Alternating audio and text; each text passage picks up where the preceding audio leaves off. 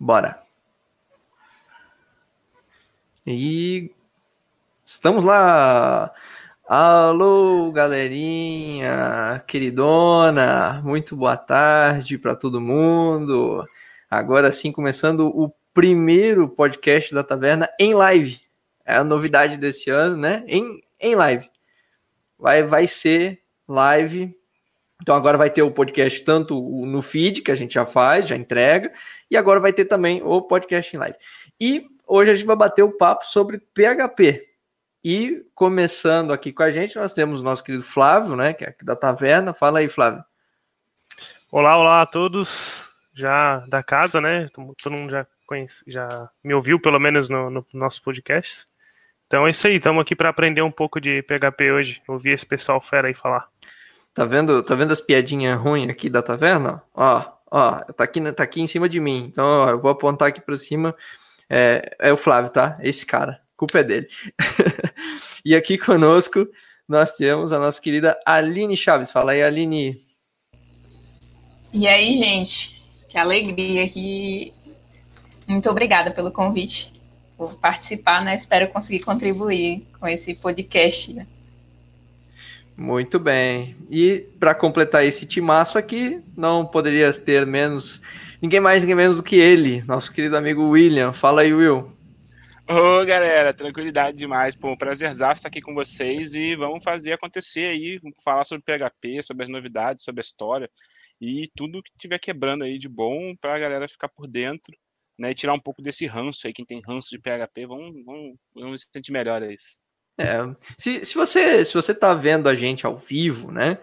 Comenta aí embaixo se você gosta do PHP, se você tem ranço, o que, que você não gosta do PHP, o que, que você gosta, porque a fala, gente fala vai... mal sem conhecer, né? É o mais, é, mais padrão, é, né? É, fala, fala a sua opinião sobre a linguagem, pode falar, escreve aí o que, que você acha, manda pra gente, pode mandar aí, pode escrever aqui no chat, manda aí para nós, fala pra gente o que, que você acha, porque a gente tem, cada um tem a sua opinião formada sobre o PHP, a gente vai discutir sobre ela por aqui. Mas a gente também quer saber a sua.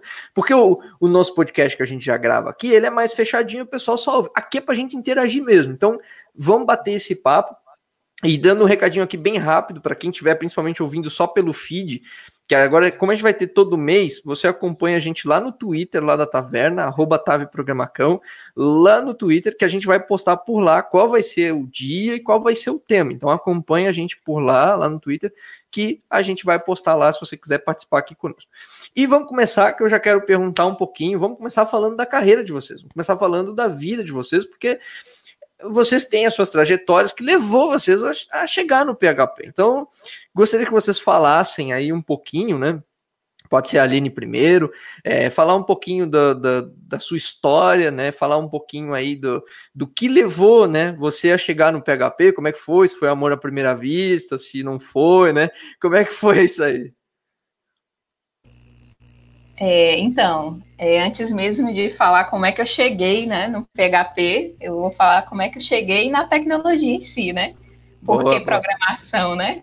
Foi que deu na linha para escolher programação. Na verdade, foi algo um pouco aleatório. É, eu estava estudando para fazer a psicologia, na verdade bem, bem, bem diferente mesmo, bem louco.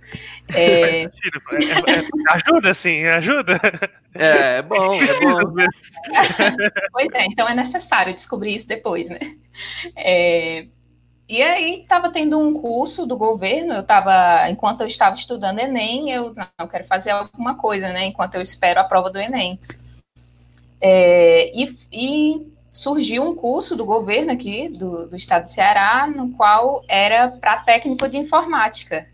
E nesse curso, que era um curso técnico de um ano e meio, tinha um pouco de cada área. E eu estava só procurando, como as, acho que tem uma galera que procura, não, quero fazer um curso de informática básico, né? Para me aprender a mexer com planilha, né? Fazer apresentação, aprender a fazer documentos, né? Essas coisas. E aí fui fazer. Para mim, no meu intuito era esse, fazer um curso de informática básica. Quando eu cheguei lá no curso de técnico de informática, aí eu descobri que era outra história, né? Aí começou a cada dois meses era uma disciplina diferente, né? Um, um, um conteúdo. Aí começou com realmente, né, a parte do Office, no caso LibreOffice, né? É, aí depois foi para a parte de redes, E aí eu meio perdida ali, né? Desorientada, né? não sabia fazer nada. Fui para a parte de manipulação de imagens, né? Que as ferramentas na época era o Inkscape e o GIMP. É, aí, gente, aí eu vi a galera, né? Tudo fazendo as imagens muito massa lá na, na, na, parte de manipulação de imagem. Vi a galera lá fazendo os cabos né, de internet, desmontando o computador, limpando a memória e tal. E gente, o que, que eu tô fazendo aqui, né? Mas bem diverso esse curso, né? Tipo, engloba várias coisas, né? Que, que... Sim, pois sim, é, pois é. Assim, né? Bem curioso. Pois é, aí um pouquinho de cada, né? E eu fui, fui, fui fazer o curso, né? Continuei trilhando lá o curso quando foi. É, já no finalzinho, gente, eu fui ruim em todas essas disciplinas. Eu fui ruim na, em redes. Eu fui ruim na parte de manipulação de imagens, na parte de, é, de software livre, na parte lá do curso do, do LibreOffice. Meu Deus, esse negócio não é para mim. Aí, beleza, aí chegou as duas últimas disciplinazinhas lá, né? Que era desenvolvimento web 1, desenvolvimento web 2. Aí, beleza, vamos ver que negócio é esse. Aí fui para a disciplina de desenvolvimento web 1. O professor passava, é, começava a passar uns desafios de lógica de programação, né, com é, JavaScript e também PHP. Só que era bem básico mesmo, fazia umas telinhas, né? Aí eu achei aquilo legal, né? E eu, caraca, é desse jeito, né? Esse site é assim que faz agora, entendi. Aí, né, surgiu a curiosidade, eu eu queria saber como é que funcionava por trás. Aí, na, aí eu já fui melhor, entende? Já fui melhor nessa, já no finalzinho, que eram as duas últimas disciplinas. Desenvolvimento Web 1 já fui melhorzinho assim na turma. Quando foi no, no desenvolvimento Web 2, que eu já estava bem, é, assim, me instigou mesmo a estudar. Eu chegava em casa, estudava e resolvia os desafios de lógica de programação, sabe? É, já no 2 já era PHP e MySQL, né? Salvar as coisas no banco de dados, e eu, caraca, as nossas informações, quando a gente coloca no cadastro, fica aqui, né? Que massa! Aí comecei, né, a estudar, aí fiz um sitezinho, e me apaixonei pela área de tecnologia, mais em específico na programação. Eu percebi, né, que dentre todas aquelas áreas que eu estudei, que eu era ruim pra caramba nas outras, mas no desenvolvimento eu fui bem. Aí despertou, né, o interesse quando foi no final do curso, e o curso já terminou no final do ano, em janeiro decidi ingressar já e entrei na faculdade. Não, é isso que eu quero, aí sair da, do desejo lá da psicologia, né? E fui para programação. Então, é, o meu primeiro contato com PHP já foi esse é, nesse curso técnico, né? Durante a faculdade eu vi Java, né? Eu, inclusive, o meu primeira, minha primeira, é, meu estágio, né? A programação mesmo, quando eu fui aprender, foi em Java, mas é, sempre tive, fui apaixonada por PHP. Sempre... Só para ter, um, ter um parâmetro aqui, gostou de Java? Olha, eu gostava do meu trabalho. Quando a pessoa ah, fala, olha, olha, quando olha. Olha, reticente, né? Não precisa falar mais nada, né? Olha, não, veja não bem. Não quis polemizar, mas saiu pela tangente. Mas tá bom, tá. Ficou claro. Aí comecei a conhecer umas comunidades, né? Pedir ajuda, perturbava a galera, inclusive o Will, perturbei também. Disse, galera, me ajuda aqui, que eu, né, fui contratada na empresa, então eu tinha que dar produtividade. Queria saber como é que resolvia as coisas. Quando eu não sabia, perguntava a galera. E aí, me ajuda aqui. E foi o meu contato com a comunidade que fez eu me aproximar ainda mais do PHP, né? Então, Aí, depois de um tempo, comecei a não só participar dos eventos, mas querer também compartilhar um pouquinho é, do que eu aprendi, né, do, do, que eu já, já estava vivendo. Muito é bom, bom. Muito bom. Muito legal. Will, compartilha aí a sua história. Ah, cara, a minha não é tão legal, não. na, na real, assim, cara, eu caí de paraquedas total, né? Eu trabalhava como marceneiro 2006, 2005, 2000, é, final de 2005. E aí trabalhava com meu sogro na fabriqueta lá em Ubá, em Minas. E a gente descolou lá um projeto lá para trabalhar para uma faculdade da região. E aí pegou umas bolsas e tudo e eu peguei lá os cursos que tinha aleatoriamente lá e escolhi ciência da computação. Tinha ciências contábeis, administração, um negócio assim. Foi ah, esse negócio que deve ser bom. E aí foi aí que eu fui mexer com computação. Aí eu estudei lá uns, uns períodos e acabei arrumando um trampo e tal, e fui mandando ver. Né? Não tem nada de muito especial, não. Foi mais uma coisa bem aleatória mesmo, desse jeito assim. Legal, legal. Tem uma galera aqui participando com a gente, né, no, no chat. Tem a Suelen, o Luiz, o Alan, o Eric, o Matheus, Danilo. O Jonathan falou que história fera, história fera mesmo. O Eric mandou uma carinha ali, dando um sorrisinho. E nós temos também, sabe quem tá acompanhando a gente aqui? O nosso querido amigo Pokémon BR, cara. Um cara que é, é fera demais em PHP, é um dos caras que inspira muita gente, cara. Inclusive faz umas lives maneiras. Fica aí a dica pra galera. O, o, Pokémon aí, cara, gente boa pra caramba, e pra mim é top 1 aí, um cara, gente boa, figuraça. Espero que um dia venha aí na, na taverna aqui com a gente bater um papo, viu? E ó, eu, eu botei antes o, o óculos escuro, eu vou botar de novo aqui, porque eu, eu queria fazer a piada. Desculpa, gente, eu quero fazer a piada. O Flávio tá aqui, mas eu vou roubar a cena. Então vai, Porque a história a de vocês, a história de vocês é muito brilhante, entendeu? Aí eu tenho que usar um uhum, óculos escuro aqui. Vocês são muito brilhantes, então tá aqui o óculos escuro usando. Desculpa, tá eu queria fazer essa piada, gente. Foi mal. Eu queria, queria fazer essa. Foi mal aí, Flávio. Roubei o teu roubei o teu lugar. Bom, foi bom, foi bom, valeu a pena. valeu, valeu. Eu fiquei um tempão, o problema é que eu não enxergo, daí as pessoas começaram a mandar mensagem e não consegui enxergar aqui. Aí agora deu, agora deu para fazer a piadinha. É, mas vamos lá. É, vocês já comentaram um pouquinho né, do, do porquê da escolha dela, né, do, do, da, da, escolha de vocês. É, é, claro que sim, toda vez que a gente escolhe uma, uma tecnologia, né, a gente escolhe, a gente escolhe por afinidade, escolhe por uma série de, de, de fatores, né? Mas eu queria dizer pra, perguntar para vocês aqui o, o que motivou vocês a também a continuar na linguagem. O que fez vocês, por exemplo, não entrar num, no JavaScript, entrar em outras linguagens, enfim. E o, o que manteve vocês e mantém vocês até hoje na linguagem? Essa é uma coisa curiosa que eu tenho de, de perguntar para vocês. Cara, na verdade. Que...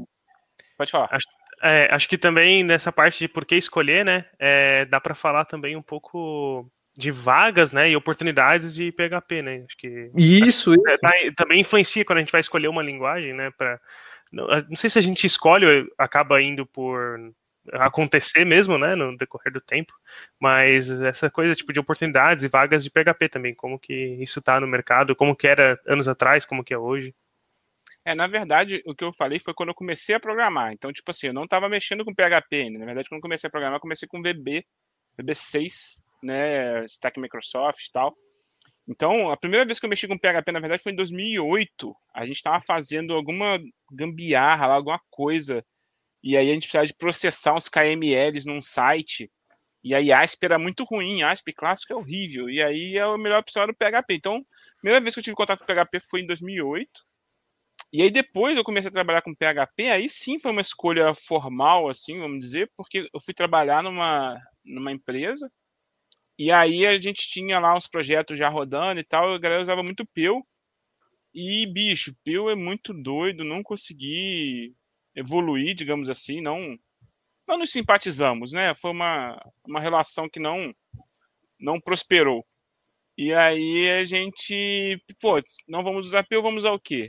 Aí o PHP surge por ser simples, por ser prático, né, por ter muita gente que conhecia na região lá já alguma coisa, né, então aí acaba surgindo na minha vida como uma escolha óbvia para um projeto específico, né, então foi aí que eu comecei a mexer com PHP, e aí eu fiquei é, mais relacionado ao PHP, vamos dizer assim, porque é, eu percebi o quanto aquilo era interessante, né? Então eu vinha do Stack Microsoft, que eu tinha a, a, a, ideia da Microsoft, eu tinha os negócios da Microsoft que tinha que fazer, eu tinha meio que um livrinho que eu tinha que seguir, né? E usar uns componentes específicos em lugares específicos, eu não tinha muita liberdade.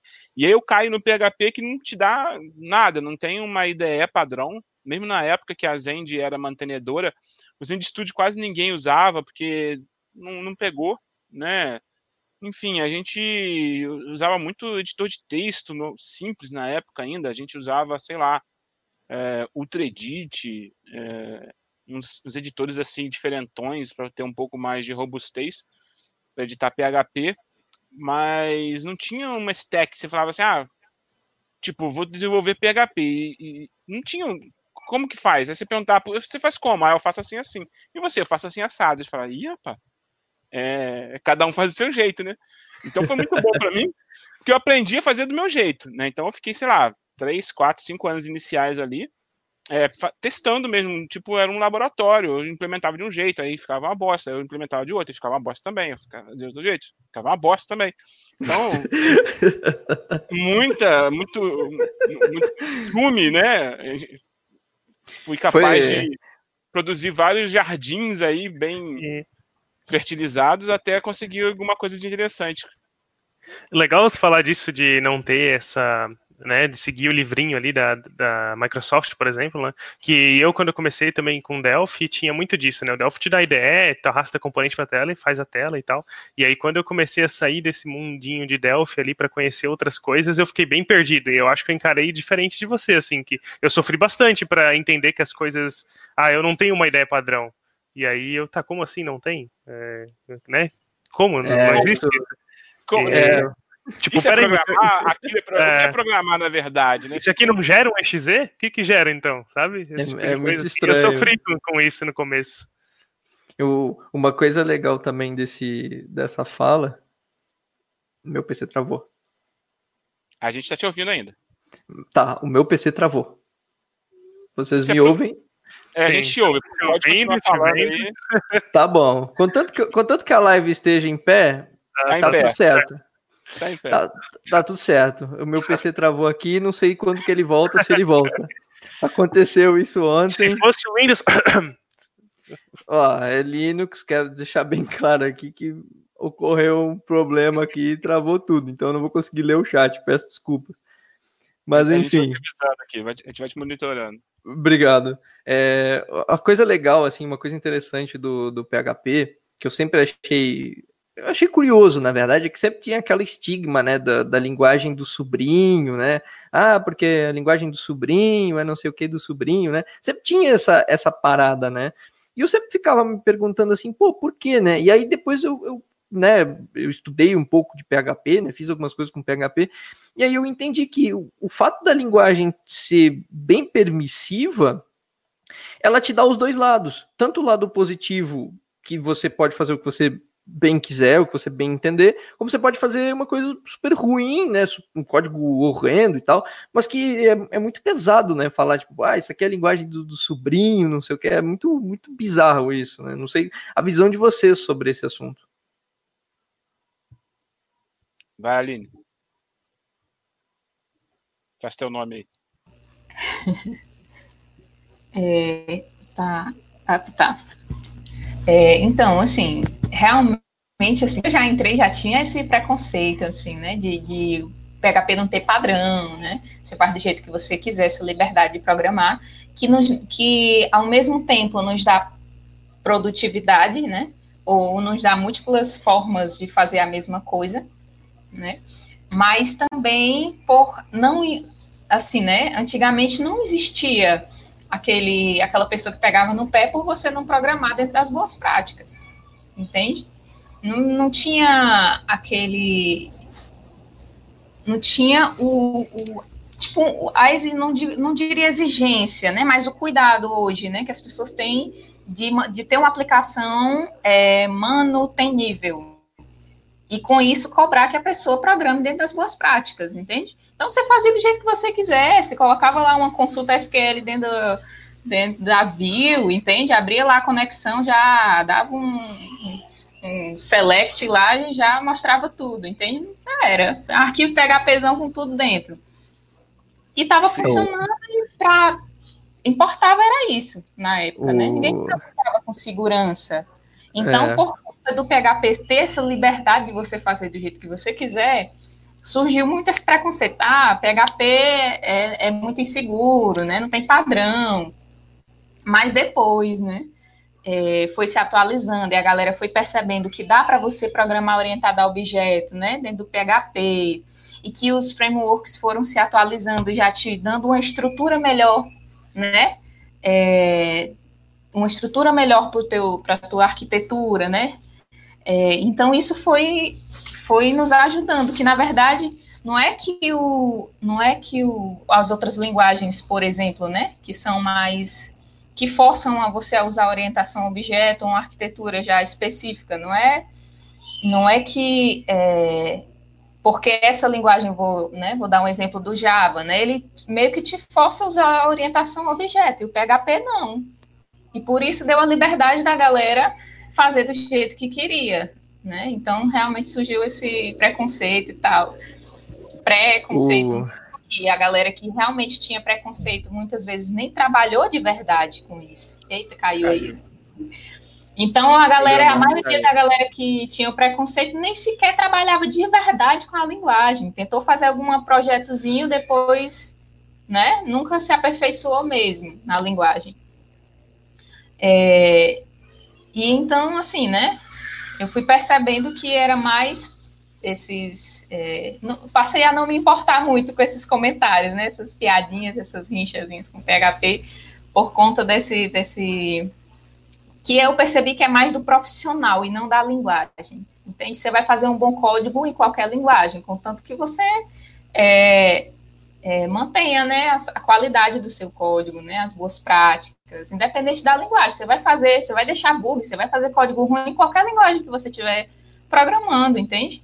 Não é porque uma, um, uma linguagem te dá mais liberdade do que a outra que você vai fazer código ruim. É bem verdade. É, Eu acho é bem... que ter respondido aí. A...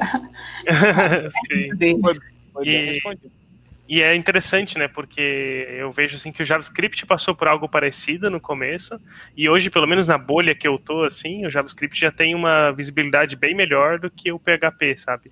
Não sei se isso é, né, como eu falei, é por causa da bolha que eu tô hoje da comunidade, assim, mas eu vejo que o JavaScript também passou por algo parecido com isso no começo, de dar muitas liberdades, muitas, né, deixar você fazer muita coisa, e talvez até hoje tenha muito disso ainda mas por algum motivo o JavaScript perdeu um pouco da má fama, né? Que as outras pessoas ainda mantiveram muito preconceito com o PHP, assim.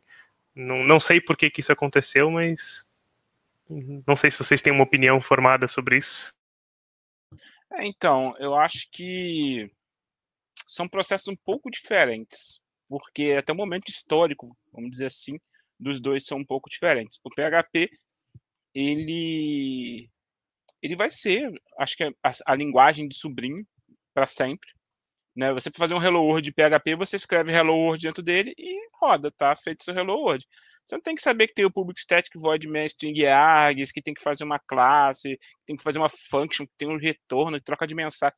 Não precisa de nada disso, não precisa de nada disso. Você escreve textinho e pronto, né? Porque ele nasceu para ser uma template engine lá, um, um renderizador de texto. É como se fosse uma impressora, na verdade, o PHP é, inicial. A ideia inicial dele é imprimir as páginas para as pessoas. Então ele vai, vai ter esse, esse, esse, ciclo de vida e vai, vai se manter. Eu acho que é pouco, pouco provável, muito difícil, que a gente vá tirar essa possibilidade dos sobrinhos, das pessoas que têm pouca experiência, pouco conhecimento, é, começarem por PHP, até porque as hospedagens, uma hospedagem padrão tem PHP, uma hospedagem de 99 tem PHP. Então o cara quer fazer um site para o amigo, ele hospeda num negócio de 1,99 e está pronto. Você vai subir qualquer outro negócio desses da vida que você vai fazer, mesmo Node, você vai ter algumas hospedagens que tem algum serviço, mas não é tão popular, por assim dizer. Né? E aí, como a Aline veio dizendo, a gente ia fazendo as coisas de qualquer maneira e foi se criando um ecossistema. A linguagem continua, o instrumental dela, básico, é o mesmo. Mas tem todo um ecossistema por cima. Então você não, você não vai ter mais é, aquele, aquele SQL, navio e tal, daquele jeito, porque você não quer, porque o ecossistema, porque a, a, a linguagem amadureceu e os profissionais que usam a linguagem amadureceram. Mas você ainda pode, você ainda pode fazer. Né? O Node ele surge já num momento de que as pessoas já estavam familiarizadas com esse ambiente web, de como ele funcionava. Né? Então ele já surge com ideias que o PHP é, nem consegue atender muito fácil de de resposta assíncrona, por exemplo, né? tudo ser assíncrono, na verdade, o I.O. ser assíncrono, né? que é uma ideia maneiríssima. É, quando eu falo JavaScript, eu até falo não só do Node, né, mas até o JavaScript na web também, apesar de ser, né, paradigmas diferentes, mas também tinha essa visão, né, de ser uma linguagem de sobrinho, não sei se de sobrinho, mas assim, dava bastante permissão e você fazia Sim. o que queria. É, não, eu entendo. É, eu não sei se eu percebi isso de um modo geral no front-end, né? No back-end eu senti que quando o Node surgiu ele era muito experimental, a galera não, não, não dava muita, não achava algo muito profissional, vamos dizer assim.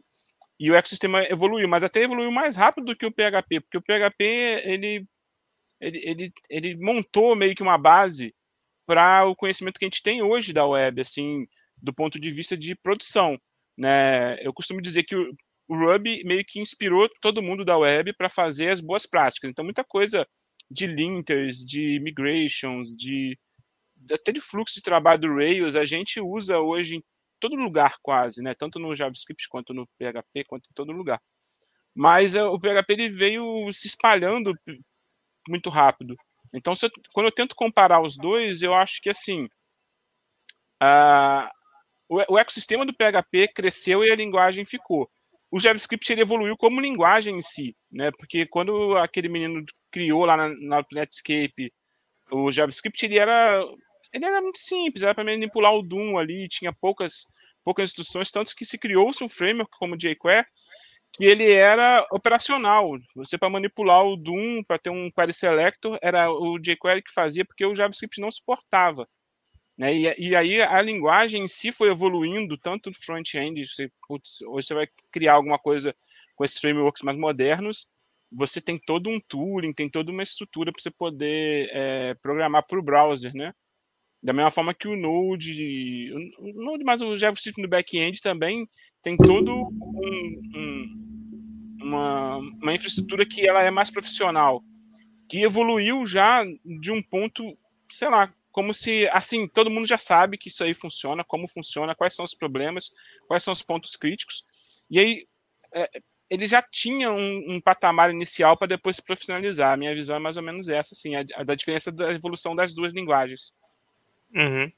Só para não perder a piadinha, né? O problema do SQL navio é que se o navio afunda, o SQL vai junto. Não, brincadeira.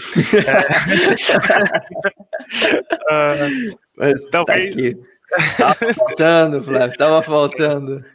Uh, para a Aline, então, né? Já que a gente tá falou tanto essa de linguagem de sobrinho, como que vocês veem, então, as vagas, né? Hoje, hoje no passado também, vagas de emprego para PHP, já que sempre teve essa fama de de linguagem do sobrinho, né? Então, como que eram até as descrições das vagas ou até salários, né? Se tinha diferença para outras linguagens, vocês conheciam essas diferenças ou não? Sim, lamentavelmente, é com tristeza, brincadeira. Mas, gente, pagava muito ruim. A galera pagava ruim demais, ó, pra gente é, assim, né? Eu, o meu primeiro trabalho, assim, mesmo com PHP, eu só ia pela vontade mesmo. Assim, de, de programar, né? De aprender, né? Para ganhar dinheiro. Né? gostar do trabalho, né? A pessoa, a pessoa ia mais pela, é, como fala, né, mais pelo desafio, né? Falar assim, não, tá bom, vamos lá, eu vou pelo desafio para isso aqui, porque eu sei que dinheiro não vou ganhar, então tá bom. Cara, PHP é muito doido. Eu vou ser PHP... feliz. Pronto, vou trabalhar porque eu gosto. É. Tem, tem, gente ganhando mil reais e tem gente ganhando 20 mil, cara. PHP é muito doido. Porque depende de, é. de como a pessoa se posicionou dentro do ecossistema, sabe? Então, tipo assim. Mas eu digo antigamente, Will. É, antigamente mesmo, a galera é. pagava ruim demais. Né? Sim, não. Hoje, assim, hoje tá bem melhor. Hoje eu Sim. vejo o salário nivelado, assim, de mercado, sabe? Mas mesmo antigamente, sei lá, é que agora tem mais gente fazendo um PHP moderno, um PHP bom. Mas desde sempre, assim, que eu conhecia pessoas que trabalhavam em ferramentas é, mais parrudas, assim, a galera tinha, tirava uma grana boa, porque você tem ferramentas, tipo a galera que trabalha no core do WordPress lá, a galera do Ebanks, pessoal do... O Slack é mais moderno, né? Mas esse pessoal, eles já começaram fazendo um salário maneiro. Mas, tipo, tem as agências e o pessoal que faz site e tem um pessoal que faz sistema, que faz aplicações. É, é, tem um tipo. Um, um, um, sei lá, um buraco entre eles, um abismo entre eles, que é muito doido de conhecimento, né? Os meninos estão na agência, Eles estão lá, essa coisa do navio, eles estão afundando o navio todo santo dia. É, o WordPress, deles... é, e aí é. tem que falar também, que é uma coisa que eu acho muito massa, que é coisa de agência, né? Tipo o WordPress, por exemplo, é uma coisa que popularizou pra caramba, né? Assim, eu até o, o Luiz antes falou ali do Dreamweaver. Cara, Dreamweaver é, é coisa de Cara, eu, eu, quando, quando, eu, eu, quando eu aprendi PHP, as pessoas já estavam falando assim: não, acho que esse negócio de Dreamweaver aí já não é mais moderno. Já, na, na, ou seja, na época que eu comecei a aprender o PHP, o Dreamweaver já estava. O pessoal já estava falando: não, Dreamweaver eu acho que já foi. Vamos procurar outra coisa. Mas é, é muito louco ver tudo isso. Sim, aí fica nessa. Então, tipo, tem muita vaga, é um negócio que tem muita vaga. Não tem mais diferença de salário entre, ah, o cara é um desenvolvedor Java, um cara que é desenvolvedor PHP de aplicações de, de alta performance, por exemplo. Eles vão ter o mesmo salário. Mas o menino que trabalha em agência, ele trabalha por R$ 1.500 e ele e, e, vai a pé. Ele, ele não tem o vale transporte, sabe? a refeição ele volta em casa e come, porque ele também não tem vale refeição. Então, tem esse universo é muito doido. Tem a galera que tá trabalhando na Europa é, tem os caras que estão trampando na Europa, ganhando em euros, caramba, lá e tal, e tem os menininhos que estão aqui na agência trabalhando por pizza. É o universo PHP é esse. Trabalhando por pizza hoje, o, o, o, o, Pokémon comentou ali que tem o pessoal do governo que ganha muito dinheiro também. É verdade. Eu, é. eu inclusive, já trabalhei para uma empresa que atendia órgãos governamentais e, e pagava-se valores muito muito bons, assim, muito muito legais, assim, né? Vocês é estão um... vendo por que, que o Caveira tem esse microfone, essa cadeira aí? Ah, a gente tá ah, ah, mas aí, mas aí, mas aí aqui eu vou me defender, porque pagava-se bem para os donos das ah, tá. empresas do, que atendiam o governo, não para mer, meros plebeus que nem eu. Eu, dev, devzinho plebeu ali, era da turma que ganhava aí do, do, do pouco aí. Tá certo. Mas eu acho que é Mas isso aí. Só para só, só para complementar, né, com relação às vagas, até o Will comentou também. É, gente, é um, é um dilema, né? A gente vê muitas vagas que não encontra profissionais e vê profissionais assim, né? A galera que não, não consegue se encaixar na, nas vagas, né? E eu vejo muito que é porque a galera não não está se profissionalizando, entende? Não está se, se adaptando ao mercado. O mercado ele está mais exigente. Por isso a falta de profissionais. Eles não conseguem contratar porque não conseguem encontrar alguém para o perfil, né? São poucas as empresas que aceitam treinar a galera. Não, vou pegar essa pessoa aqui que eu vi que o perfil dela é legal. Ela é uma pessoa dedicada, entende? Aí eu vou colocar aqui, vou treinar e vou deixar ela crescer aqui na empresa. São poucas as empresas que fazem isso. Que pega a galera lá iniciando, né? E coloca aqui para crescer dentro da empresa. Eles já, quer, já querem profissionais prontos já. Por isso também a dificuldade, entende? São poucas as empresas que dão oportunidade para aqueles que não têm experiência, mas que podem se tornar uma potência no, no, no desenvolvimento, entende? Eu acho que acho que falta um pouquinho desse olhar também, sabe? Essa pessoa aqui, ela não ela não sabe todas essas tecnologias. Ela está estudando. Eu vejo que ela ela vai conseguir, sim, né? E, de, e, e coloca a galera para é, se aperfeiçoar já dentro da empresa, sabe? Dar um voto de confiança e, e tenho certeza, assim, né? Que, pelo menos para mim, foi assim. Eu entrei na, na empresa, né? Claro, a primeira oportunidade foi de estágio e eu disse, olha, eu só sei orientação ao objeto, viu? Eu não sei a linguagem, não. Essas tecnologias que você está pedindo, não sei. Mas se você, você me der a oportunidade, pode ter certeza que eu vou, eu vou, eu vou conseguir aprender a linguagem. E aí eles, tá bom, 30 dias. Tem 30 dias para aprender, beleza. Vamos lá. Que nem cheque para é, datar. Nem três meses não deram, né? Deram 30 ah, 30 dias. Aí, quando foi exatamente, fechou 30 dias, no outro dia já era. Agora vamos produzir, né? Vamos, vamos lá. Entende? É meter as caras e vai, né? Vamos lá na cara e a coragem, mas, tipo, se ele não tivesse dado a oportunidade e tivesse exigido a experiência, como é que eu vou, tipo assim, né? Como é que eu vou ter a experiência se eu não tenho a oportunidade de conseguir a experiência, entende? Então, acho que falta um pouquinho desse acreditar mesmo, não, nessa galera que não sabe, não, mas eu vejo que pelo menos o perfil dela, né, é dedicada, ela vai conseguir aprender e botar essa galera para trabalhar, né? E um pouquinho mais de esforço da galera, né? Ver, é, é, não ter medo, eu não tenho todas essas tecnologias que a, a vaga está pedindo, mas eu vou tentar. Não ter medo do mercado. Enviar mesmo currículo, participar do processo seletivo, não ter medo vai para a empresa e ah, eu não tenho, tenho três só dessas tecnologias, estão pedindo oito, dez tecnologias, só tenho três. Manda assim mesmo. Vai para a entrevista, faz processo seletivo, né? E mete as caras, porque se for esperar, se aperfeiçoar, ou ter todas as tecnologias que está no currículo, vai demorar para entrar no mercado, entende? É, o, o Jonathan falou ali que agência não dá. é, eu já, tive, eu já tive experiência desse tipo. Não, não gostei, não sei se vocês já tiveram experiência com agência. Não, não dá não. Nem anime. Eu, eu, eu, cara, eu sempre fugi de agência.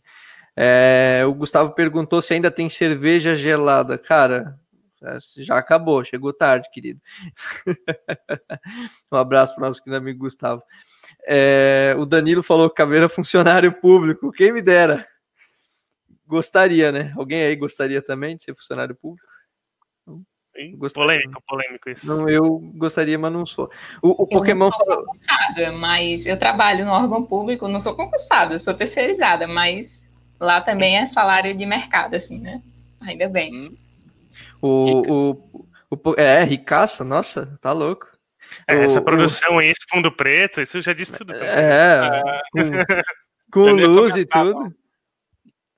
O, o, o, Pokémon comentou ali que a questão do ecossistema, de falando de JavaScript versus PHP, é uma questão do, do JavaScript ter os mesmos problemas que o PHP tinha 20 anos atrás.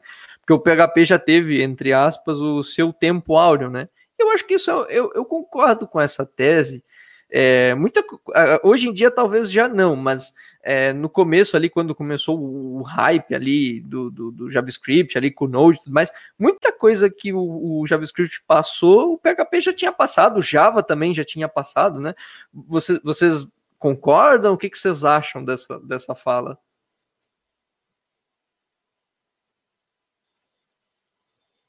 E eu caí de novo. Não, você tá online. Eu tô esperando a Aline ali pra ver se ela fala alguma coisa. É.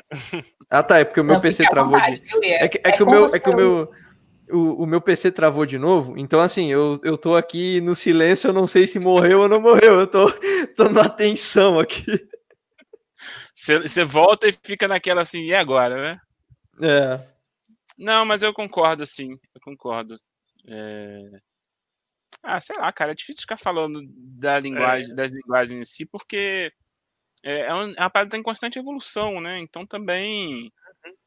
é, é difícil taxar assim é, é, e comparar linguagens. São, são, muitos fatores, né? Não é só a é. linguagem que influencia, né? Mas mercado, então são vários fatores que vai influenciar nesse desenvolvimento da linguagem também. Ah, sim. sim. Mas, eu, mas eu acho que o, o, ponto interessante, que é o ponto que eu gostei da fala dele ali, é em questão de maturidade, que é o ponto que eu, eu, eu concordo, que é aquela questão assim de o, o PHP é, já passou por muitas questões né? E hoje é, já está num nível em que assim é, é muito difícil você você passar por determinados problemas que o JavaScript ficou passando, né? Ah, sei lá, a gente vai fazer um pacote para isso aqui ou a gente vai incorporar na linguagem? Ah, vamos, entendeu? Eu acho que esse tipo de coisa que, na minha opinião, o, o comentário ali faz mais sentido, é de você ter a maturidade de passar por determinados problemas que o PHP já passou, né? E, e que voltam à tona, né? Acho que esse é o, o ponto principal, pelo menos na minha opinião, né? Não sei na de vocês. É, inclusive, dá até para linkar com o que a, gente tinha falado, por exemplo, sobre a questão da preparação dos profissionais. Eu, eu, por exemplo, comecei a trabalhar na empresa que eu falei lá com PHP em 2009. Em 2014 eu estava meio de saco cheio de lá, sei que não queria mais, fui procurar no mercado e eu não sabia nada do mercado. Eu olhei e falei, caraca, o que está acontecendo? O que, que é isso Laravel? O que, que é isso Symfony? O que está acontecendo? Eu não era empregável mais. Eu fiquei cinco anos numa empresa e aí eu já não sabia mais nada do mercado. Né? E eu já conheci pessoas que estavam há 10 anos fazendo a mesma coisa numa empresa, e aí elas estavam há 10 anos escrevendo PHP de 2000, né, dos anos 2000, e aí elas perderam essa maturidade que aconteceu, E, bicho, elas, para voltar para o mercado, elas bateram cabeça muito, mas muito, muito, muito. Porque é tipo. A, a, linguagem continua a mesma, igual eu tinha falado, né? Tipo, ela tem as mesmas funções, o instrumental dela mudou muito pouco, o operacional. Mas o ecossistema, ele decolou assim, ó, a níveis astronômicos. Então, a gente tem hoje abstrações para request response, a gente tem todo um, um, um grupo internacional de organização de interoperabilidade que determina padrões, e aí a gente segue esses padrões e todo mundo se entende e tudo mais.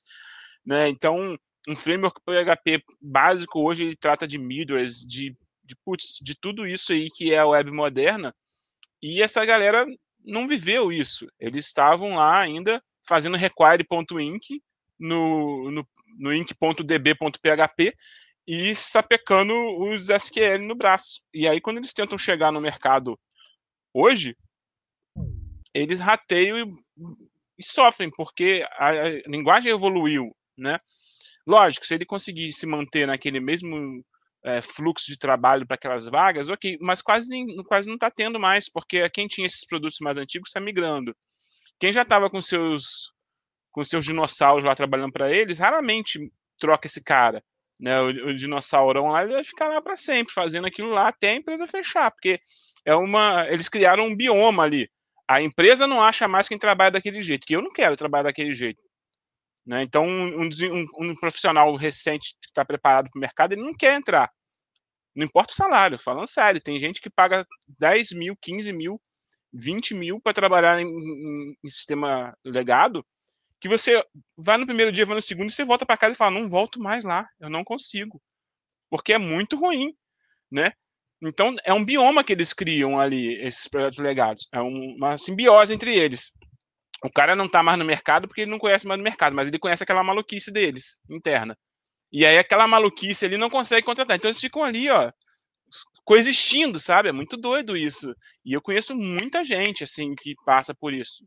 Sem brincadeira, ano passado, por exemplo, conheci umas três pessoas que estavam há 10 anos fazendo a mesma coisa, estavam voltando para o mercado e não sabia o que era rota, não sabia o que era HTTP direito, né? Porque você vai fazer um curso PHP, o cara fala assim, ó, instala o champ, escreve esse arquivo, abre essa página. Aí abre você fala, ó, oh, sei programar em PHP, tu, tu, tu, sai feliz. Mas não é só isso. Né? O cara não explicou requisição HTTP, não te explicou que você está implementando por trás dos panos, que você está pegando o query string, que você está pegando o body HTTP que está sendo parciado por um. Bicho, é muita coisa que que se não, não se fala e se programa sem no PHP. Né? O PHP de antigamente. PHP moderno, você vai criar uma rota, vai ter uma abstração para o seu request, e aí você vai abstrair o request, e depois você vai escrever um response que vai ser produzido pelo browser e tudo mais.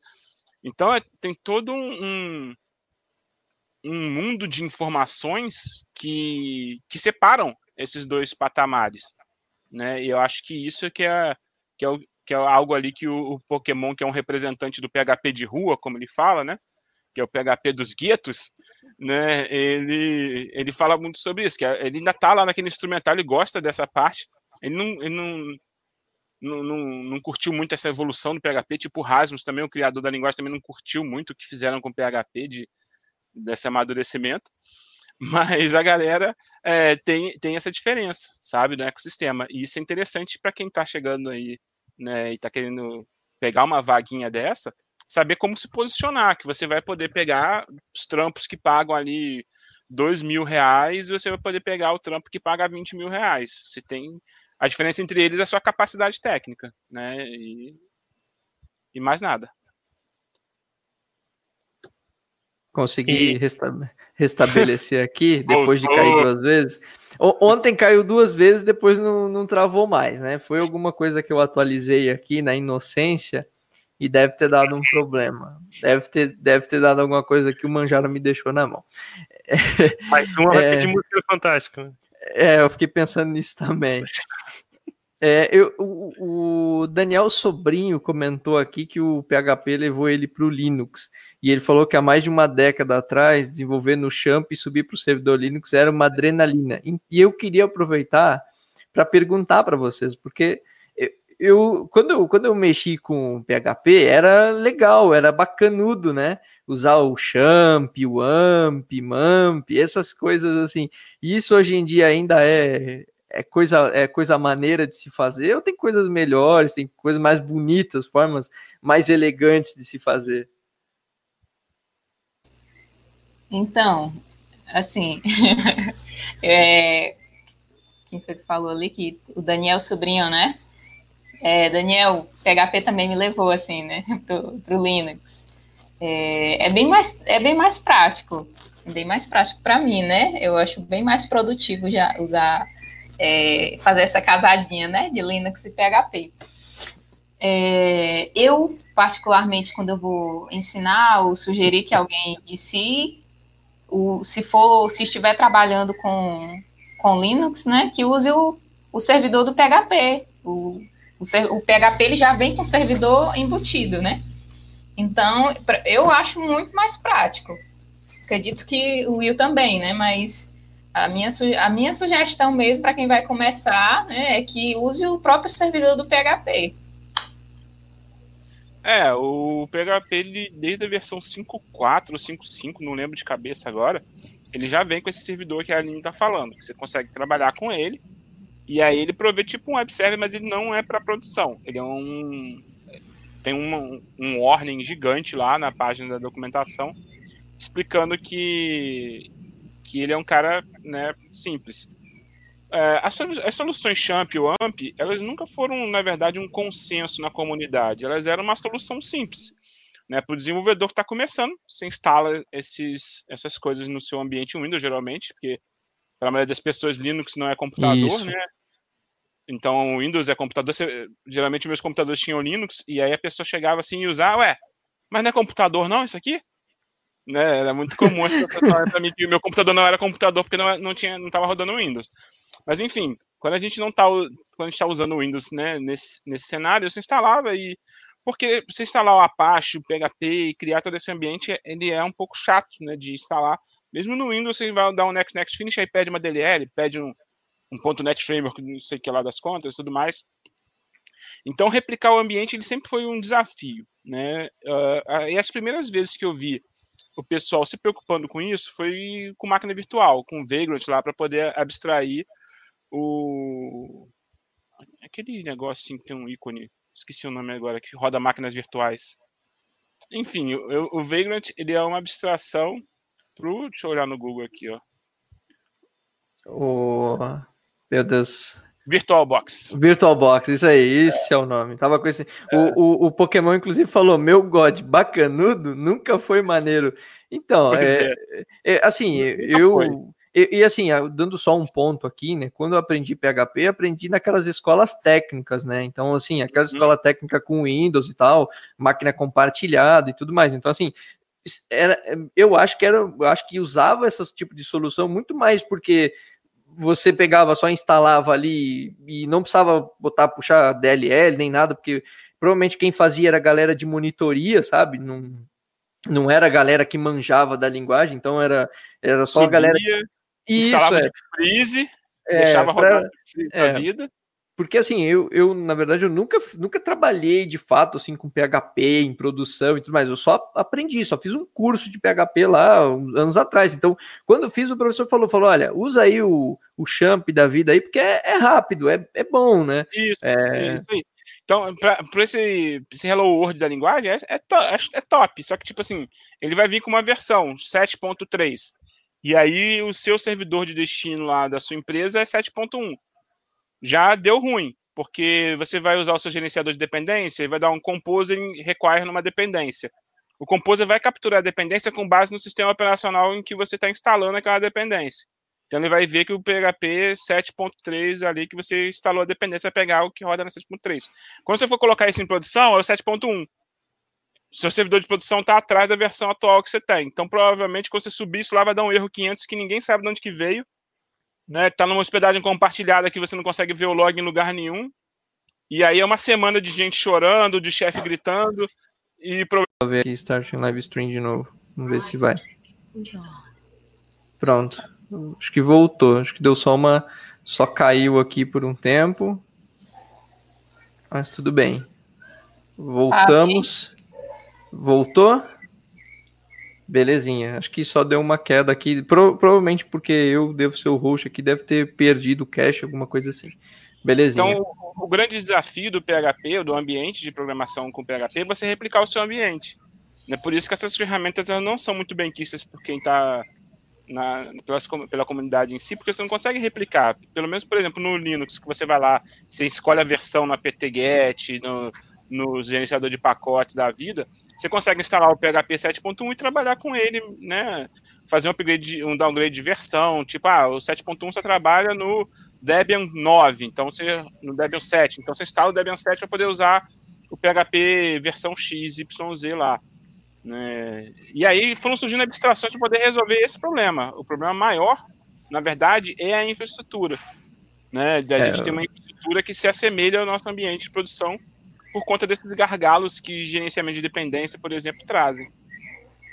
O, o, Luiz, inclusive, comentou aqui que o PHP tem um servidor próprio, né? ele botou entre aspas aqui, que é o comando seria PHP menos S maiúsculo localhost dois pontos porta. Então, bem é comandinho bem, comandinho bem simples aí para startar, bem legal, né? Eu, eu sou favorável a isso, né? Bem legal. É, até o Gustavo, o Gustavo inclusive estudou na mesma escola que eu, né? E ele falou que o conhecimento dele deve ser o mesmo que o meu, né? No ensino médio só, porque realmente é isso, né? E a galera desses cursos de ensino médio, eles não, eles não vão muito a fundo, né? Tipo, é só ali vai, joga e bora, sabe? É... é, cara, eu vou te falar até que eu acho que eu não gosto, eu gosto de poucos cursos que ensinam PHP, porque eu não gostei da forma que eu aprendi PHP. Do cara falar para mim, vai lá, instala o champ, roda esse site aqui e tá rodando Aí eu falo, cara, o que, que eu fiz? O que, que aconteceu? Né? Porque o PHP, na verdade, você pode rodar pela linha de comando. Você dá um PHP e o arquivo ele roda. Então, dá-se um salto muito grande de uma porção de coisa. É um débito técnico muito grande que a gente assume quando a gente faz isso. Tem que ficar pagando isso no cartão. Putz, é igual viajar a prazo. Você viaja, aí pagou a prazo e tipo, já acabou a viagem e você está em casa e está pagando a viagem que você fez. Tá? Vai é... analogia. Essa, essa analogia foi boa. Queria só puxar aqui uma coisinha rapidinho, que o pessoal aqui tá mandando bastante mensagem, fico bem feliz aqui, né? A galera aqui tá. Mandem perguntas, dúvidas, interajam aqui conosco. O Leonardo Ferreira falou: quem desses aí é o senhor Caveira que eu escuto do podcast? Sou eu. Muito prazer. É, aí a galera caiu aqui, a galera falou, voltou. É, o Marcos Dias falou que os AMPs são uma mão na roda para quem está com, começando. Acho que desburocratiza. É, o Marcos, essa foi a mesma fala que na época o meu professor falou, assim, né? E até mesmo que eu acho que todo mundo aqui falando, ele desburocratiza, mas ao mesmo tempo não é tão benéfico porque ele te trava em outras preta, coisas. Né? É, vai uma caixa preta e tu não vai saber o que está acontecendo ali e simplesmente coisas acontecem e tu não, não sabe por que, que aconteceu, né? É, eu, eu assim, eu quando, quando comecei, né, eu sempre havia, principalmente escola técnica, né, sempre há aquele negócio de tentar facilitar as coisas, né, é, e, e, tentar assim, cara, vamos pular etapas, vamos botar para formar mão de obra mesmo, né? O que, é, o que é normal dos cursos, né? É, é, super normal isso dos cursos, o pessoal quer pular um pouquinho de etapas, né, para lançar. Mas eu, eu concordo com a visão de vocês, assim, de que é legal você já porque, por exemplo, eu, é, eu, até hoje não entendo muito dos HTTPD conf, HTTPD in, essas coisas. Eu não entendo nada dessas coisas. Mas na época, quando eu fui aprender, isso era tipo, cara, isso era tipo, sei lá, umas. Não, não mexe, não mexe. É, conhecimento da NASA, né? Não toca, não toca. Cara, se mexer nesse conf vai entrar hacker na tua, no teu computador, cara, não faz. Então, tinha muito dessa mística. Eu acho legal assim quando a gente passa para a galera assim para já começar desde o, o de, desde, o, desde o começo já já ir assim na levada de que não, não tem problema. Se mexer aqui vai dar problema, claro, mas ó, tem que entender, sabe? Acho que é legal já deixar e fazer isso parte da coisa, né? Acho é. que é, é legal. Até um ponto que eu acho interessante puxando esse assunto é porque o PHP ele foi construído como uma extensão do Apache. E o Apache, putz, é um servidor web mais usado e tal, ainda é até hoje, se não me engano, tá brigando aí com o Nginx pela posição de primeiro. Mas enfim, nessas evoluções que a gente conversou que o PHP teve, a galera pegou e criou um tal de PHP FPM, que na verdade não é mais um módulo do Apache, ele é um servidor que fica interpretando PHP num socket. Então é como se eu tivesse um, um rodando numa porta XYZ lá. Você joga um, uma mensagem lá nesse socket, lá, as instruções, e ele te devolve a resposta. E aí você pode usar o PHP com Nginx, com Query, com outros web servers que não o Apache, com uma performance até superior, porque a performance da extensão do Apache ela é um pouco lenta, que o Apache recebe a requisição, interpreta o MIME, aí ele fala, não, isso aqui vai ser PHP. Aí que ele vai pegar do disco aquele aquele binário para executar aquele, aquele serviço, aquele aquela demanda que ele tem para resolver. Né? Então, uma analogia boba. Vamos dizer que a gente tivesse um delivery. Aí eu mandei para o iFood a minha requisição. O iFood, ao invés de conectar direto na lanchonete, ele mandasse um menino e chamar o cara que ia fazer o lanche. Né? Ao invés de ser já cair na, numa, numa cozinha profissional dos, dos, dos cozinheiros prontos ali para atender e resolver o seu lanche ali. Então, o Apache ele é mais ou menos essa lógica. Ele vai mandar a requisição para a loja, a loja vai mandar o menino e chamar o cozinheiro no, no quarteirão do lado. Enquanto o PHPFMM está de pé, rodando ali, os cozinheiros bolados lá, prontos para fazer o seu lanche a, na velocidade da luz. Né? Então a performance melhora muito. E o Champ não tem essa performance, né? A ideia dele é com Apache ainda. Não sei se tem algum que é com Nginx e tal, com PHP FPM, mas aí já complica muito o ambiente. Você criar toda essa infraestrutura já é complicado. Então, o que a gente costuma fazer no ambiente assim corporativo é ter um script lá, um .file desse da vida que monta a, a sua máquina, né? Aí tem que ser ambiente Linux ou alguma coisa parecida com isso ou o Docker, né, com Infrastructure Code que você de, descreve lá. Uh, Docker é qualquer tecnologia de container, né, em que você descreva a sua infraestrutura e aí essa infraestrutura está lá toda desenhada e aí o interpretador do containers é, interpreta aquele documento e sobe seu ambiente, né? Então foi nesse ponto que a gente chegou hoje. É, tenho duas observações a fazer. O primeiro, né, é um, sobre o comentário do senhor Caveira sobre a necessidade de você conhecer o que, que você está fazendo, né, gente? Tipo, é, seguir o passo a passo, né? Acredito que também foi algo que o Will estava falando, né? De você tentar fazer o que o curso estava é, é, seguir o, o, tutorial, seguir o que o curso estava ensinando lá, mas não entender o que está acontecendo por debaixo. Também é, uma observação é a necessidade de você conhecer a linguagem antes mesmo de escolher, de, de entrar já para o framework. Sempre que eu vou orientar, né, a galera que está entrando na área, Aline, o que, é que eu estudo? Né? Eu começo por onde? Se vá para o básico, vá para a raiz mesmo, é, comece com PHP puro, comece a conhecer as funções do PHP, né? Tem muita coisa que o PHP faz que você não precisa procurar em biblioteca, entende? Então, conhecer mesmo a linguagem que você está trabalhando antes mesmo de, de, de ir para um framework, entende? Eu vou começar por onde? Comece pelo nativo, né? Comece pelo básico, o PHP puro, o JavaScript puro, o CSS, entende?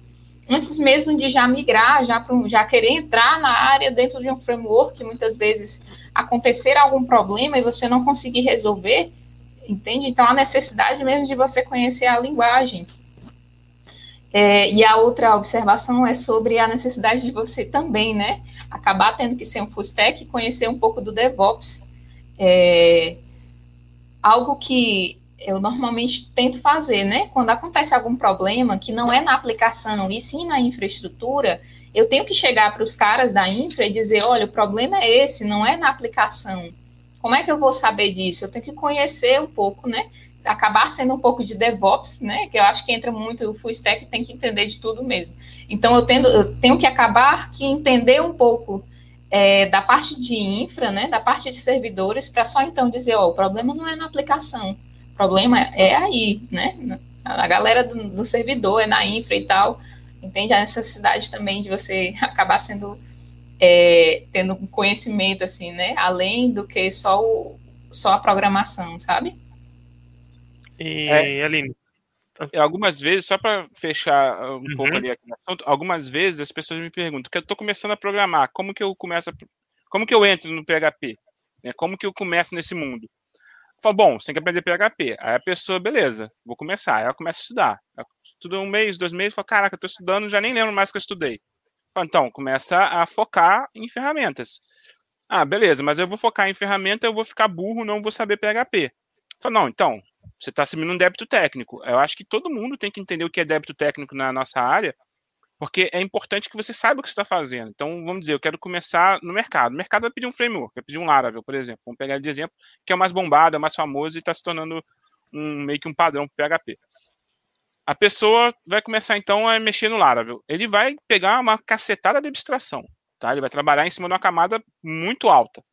Tipo, vai ter pergunta no Google como eu somo dois números em Laravel, né? No padrão é, SQL da vida.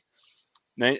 Mas assim, ele, ele segue esse caminho, sabendo que ele está assumindo uma dívida, né? Ele está fazendo a festa de 15 anos da filha dele para pagar depois. Né? Ele está fazendo o casamento dele para pagar depois. Né? E ele vai ter que pagar essas parcelas. Então, tudo que ele está aprendendo, pô, ele usou rota, tá? O que, que é a rota? Como é um router? Ele vai ter que estudar isso em algum momento da vida dele e entender como isso funciona por baixo dos panos. Porque ele está assumindo essa dívida. Então, sempre deixo claro para o iniciante o seguinte, ó. Você pode até pegar no framework direto, beleza, porque você começa, arruma um emprego, desse aí de mil reais mesmo que eu falei, e aí você já consegue pagar um lanche para sua namorada, dar um passeio no cinema, fazer alguma coisa da sua vida. Mas você tem que ter ciência, bicho, de que você está devendo, você está devendo os outros, e que você vai ter que pagar uma hora, porque senão você vai ficar ganhando mil reais para sempre, né? E aí não funciona. Então, tem esses dois vieses. Você pode começar a aprender o básico de cara, se você, tipo, seus pais te bancam, você não precisa de dinheiro, você está de boa, pode ficar só estudando o básico. Mas se já quer entrar no mercado, você vai ter que aprender uma ferramenta de mercado. A ferramenta de mercado vai abstrair coisas que você não aprendeu, que você pulou, você deu um saltão, você, deu, você pulou do primeiro andar para o terceiro.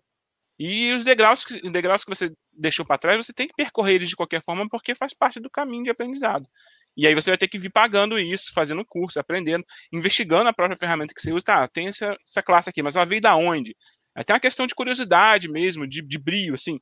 Tá, putz, mas isso aqui veio da onde? De onde que veio isso aqui? Né? Por que, que eu estou usando isso dessa forma? Né? E correr atrás. Né? Então tem, tem essa balança aí que tem que ser dosada para você poder ser um iniciante que já consiga ter alguma coisa no mercado aí em seis meses a um ano, conseguir né, ter algum trabalho já base, dizer assim. Mas é um compromisso que você assume consigo mesmo de ter que pagar esse débito em algum momento. Hum, muito bom. Eu queria fazer uma pergunta ali para a Aline. Ela falou da parte do servidor próprio do PHP e tal. E falou ali né, de quando vai ensinar. Então, assim, hoje, se fosse para você dizer para alguém para começar com PHP, né, o que, que você recomendaria, talvez, de ferramenta, de pra alguma IDE para trabalhar, ou Visual Studio Code mesmo, é, até sistema operacional, então é melhor ir para o Linux? É, o que, você recomendaria, assim, para alguém pegar agora, kit básico, assim, e começar a aprender? kit básico, né? Primeiro, é, tipo, eu não posso. Não, gente, tem que ser Linux, né? Não, você quer. Se tivesse um seu Windows, tudo bem, né? Vai com o seu Windows mesmo, né? Vai com. Um... Hoje você pode usar, né? O, tem umas ferramentas aí que você pode, como é aquele, um, tipo um Git, né, um, um, Git Bash, eu acho, um terminal no, do Windows, faz tempo que eu não uso, mas eu acredito que tem assim, ó, tipo um Git Bash que você usa, né, e aí você usa mesmo o servidor do PHP por lá, entende? É, iniciar, né? Quero, quero começar agora com PHP.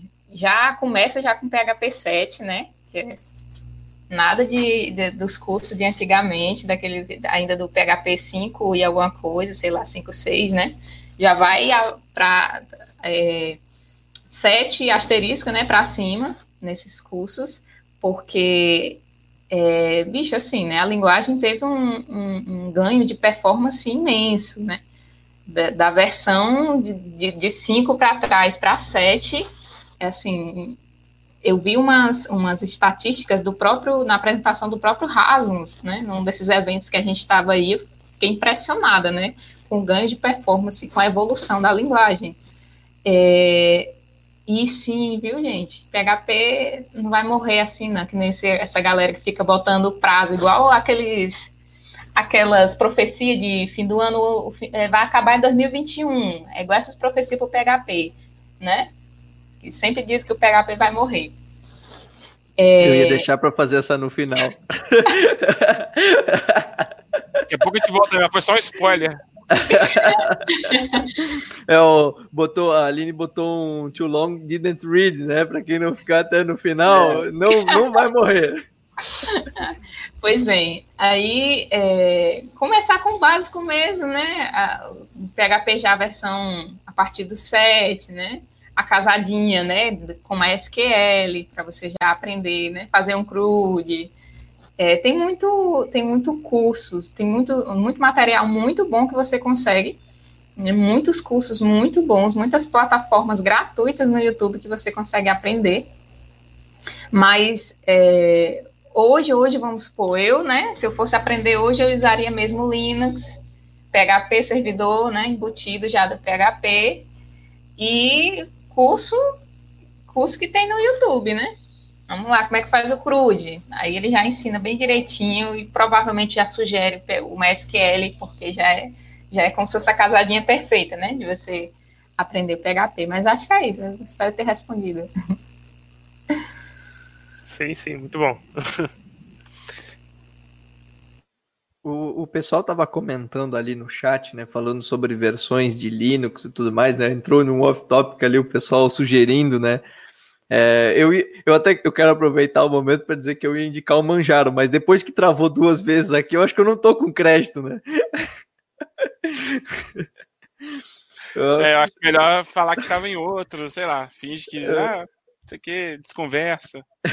Mas eu, tem, tem uma pergunta interessante, e aí eu faço para vocês dois aí, tanto para a Aline quanto para o Will, né? O, o Luiz perguntou aqui sobre o uso do PHP 8 que lançou há pouco tempo, né? Ele perguntou aí se alguém já está usando. E aí, vocês já estão usando? Tem conhecimento? Como é que tá essa, essa parte aí? Cara, é... eu ainda não estou usando. Eu, eu trabalho em vários projetos, né? E aí cada projeto eu rodo uma, numa determinada versão do PHP por conta, né, de testar e de evoluir e tal, essas coisas. Então, o primeiro projeto que eu comecei com PHP 8 foi semana passada, ainda não foi para produção né? E os outros a gente deve ir migrando progressivamente as coisas que são mais novas, né? É, porque a gente tem que atualizar alguns componentes e o, o PHP 8 foi lançado no final do ano passado, né? E os frameworks foram se adaptando e tal, e agora a gente está com uma maturidade já, por exemplo, no Laravel, que é a ferramenta principal que a gente usa, né? Já está preparado e tal. E tem projetos que, nossos que não vão migrar. A gente tem um projeto, por exemplo, lá no, no CodeIgniter, que ele parou no 7.1.19 e não vai andar mais, por enquanto, porque é, é até interessante a gente falar disso, né? Eu vou dar, fazer um pequeno parêntese, porque o que acontece? O, o PHP, a gente estava até conversando no off-topic aqui agora, o PHP ele veio evoluindo, a galera chegou agora o PHP 8, sai uma versão, a galera fica doida, a internet fica doida, né? A bolha dev, sai uma versão, sai uma versão, tal, tem aquela, aquela comoção toda, né? E aí o PHP 8 realmente é uma ferramenta muito bacana, ele tá muito legal. Mas o PHP ele vem numa crescente contínua desde, sei lá, 5.3, 5.2, é, que começou a ter orientação objeto, começou a ter namespace mais, mais parrudo e tal. E Acho até que vários falam da tua thread lá, William, no, no Twitter. Talvez até tu fixar ela no teu Twitter depois. Tem bastante informação Pode. bacana lá. É, é, eu fiz tipo um dossiê do PHP, da história do PHP, pegando pontos que eu achava é, interessante. Foi um assunto com um colega. Eu tava, tava aí falando, ah, porque agora o PHP tá bom. Eu falei, não, irmão, fala isso não. PHP tá bom, ó. Há uma vida, há pá de tempo atrás. Ui, que susto. Que susto, achei que ele ia falar, nunca esteve bom. Aí eu ia falar, como assim? Não, tá, tá muito tempo que ele tá evoluindo, né? Então a, as melhorias vêm crescendo. Essa, essa que, por exemplo, travou, agora eu vou voltar no meu projeto, travou meu projeto, foi uma fun a função chamada count. O, a, o, instrumental do PHP tem uma função chamada count. É solto mesmo, tá? A API, a standard library do PHP é bem sombria, tá? Não vou desmentir ninguém que fale isso. Tem uns métodos, umas funções esquisitas, array underline, aí depois não tem underline mais. Aí tem uma função chamada count que ela é para contar array e aí não fica claro que ela conta o array ou se ela conta a string. Mas enfim, existe essa função. E essa função até então ela era mística. Ela você passava qualquer coisa para ela e ela dava uma resposta aleatória, embora ela tivesse a função de contar é, iterables, né, de contar arrays, ela contava uma string, ela contava um número, e aí ela contava qualquer coisa, contava um objeto, Você passava o objeto, ela falava, isso aí é um. Só tem um objeto, então é um. Né? Você passava uma string, ela falava, é um. Só tem uma string, não tem duas strings, então é uma. E aí, na, nove, na versão 7.1.19, eles melhoraram essa função. Ela agora emite um warning se você não passar algo que implemente um iterable, que não seja algo que seja um array de alguma forma, uma lista de alguma forma, porque não tem como você contar algo que não é contável, né? Eles corrigiram a, a função. E é meu projeto, que é feito em CodeIgniter 2, sei lá, CodeIgniter que remoto, né, da empresa onde eu trabalho, né, Jurássico, ele, o pessoal usa account para qualquer coisa. O pessoal contava tudo, tudo que você puder imaginar. Ele conectou com o banco, vamos contar a conexão para ver se deu certo a conexão. Tinha coisas assim. Porque o count no false, né, retornava false. Um count no false era zero. Aí ele fala, bom, deu errado a conexão. Mas já estava false. Will, ô Will, seria essa função parte dos métodos mágicos do PHP? Cara, nem. O método mágico é uma coisa mais especial. Existe uma seção específica de métodos mágicos. Né? Os métodos mágicos são coisas é, mágicas mesmo que acontecem dentro da classe. Então, vamos dizer que você quer é, chamar uma, uma função que não existe. É uma classe em PHP te permite fazer isso. Você declara um método mágico chamado call, underline, underline, né, underscore, underscore call. E aí, quando você chama uma função de um, de, uma, de um objeto, né, de uma instância de uma classe, e essa, esse método não, não existe na classe, a, o método mágico é chamado. Então, é realmente mágico. Né? Tem magicalidades mesmo nos métodos mágicos, de, de, de, de encapsulamento, de você acessar uma propriedade, de você executar um objeto, né? o, o invoke, tem esse método mágico, né? Under, underscore, underscore, invoke. Então tem uma sequência, ela tem uma seção só de, de métodos mágicos. O nome é realmente Magic Methods, lá na, na seção de orientação a objeto do PHP. É, né? Legal, Mas, legal.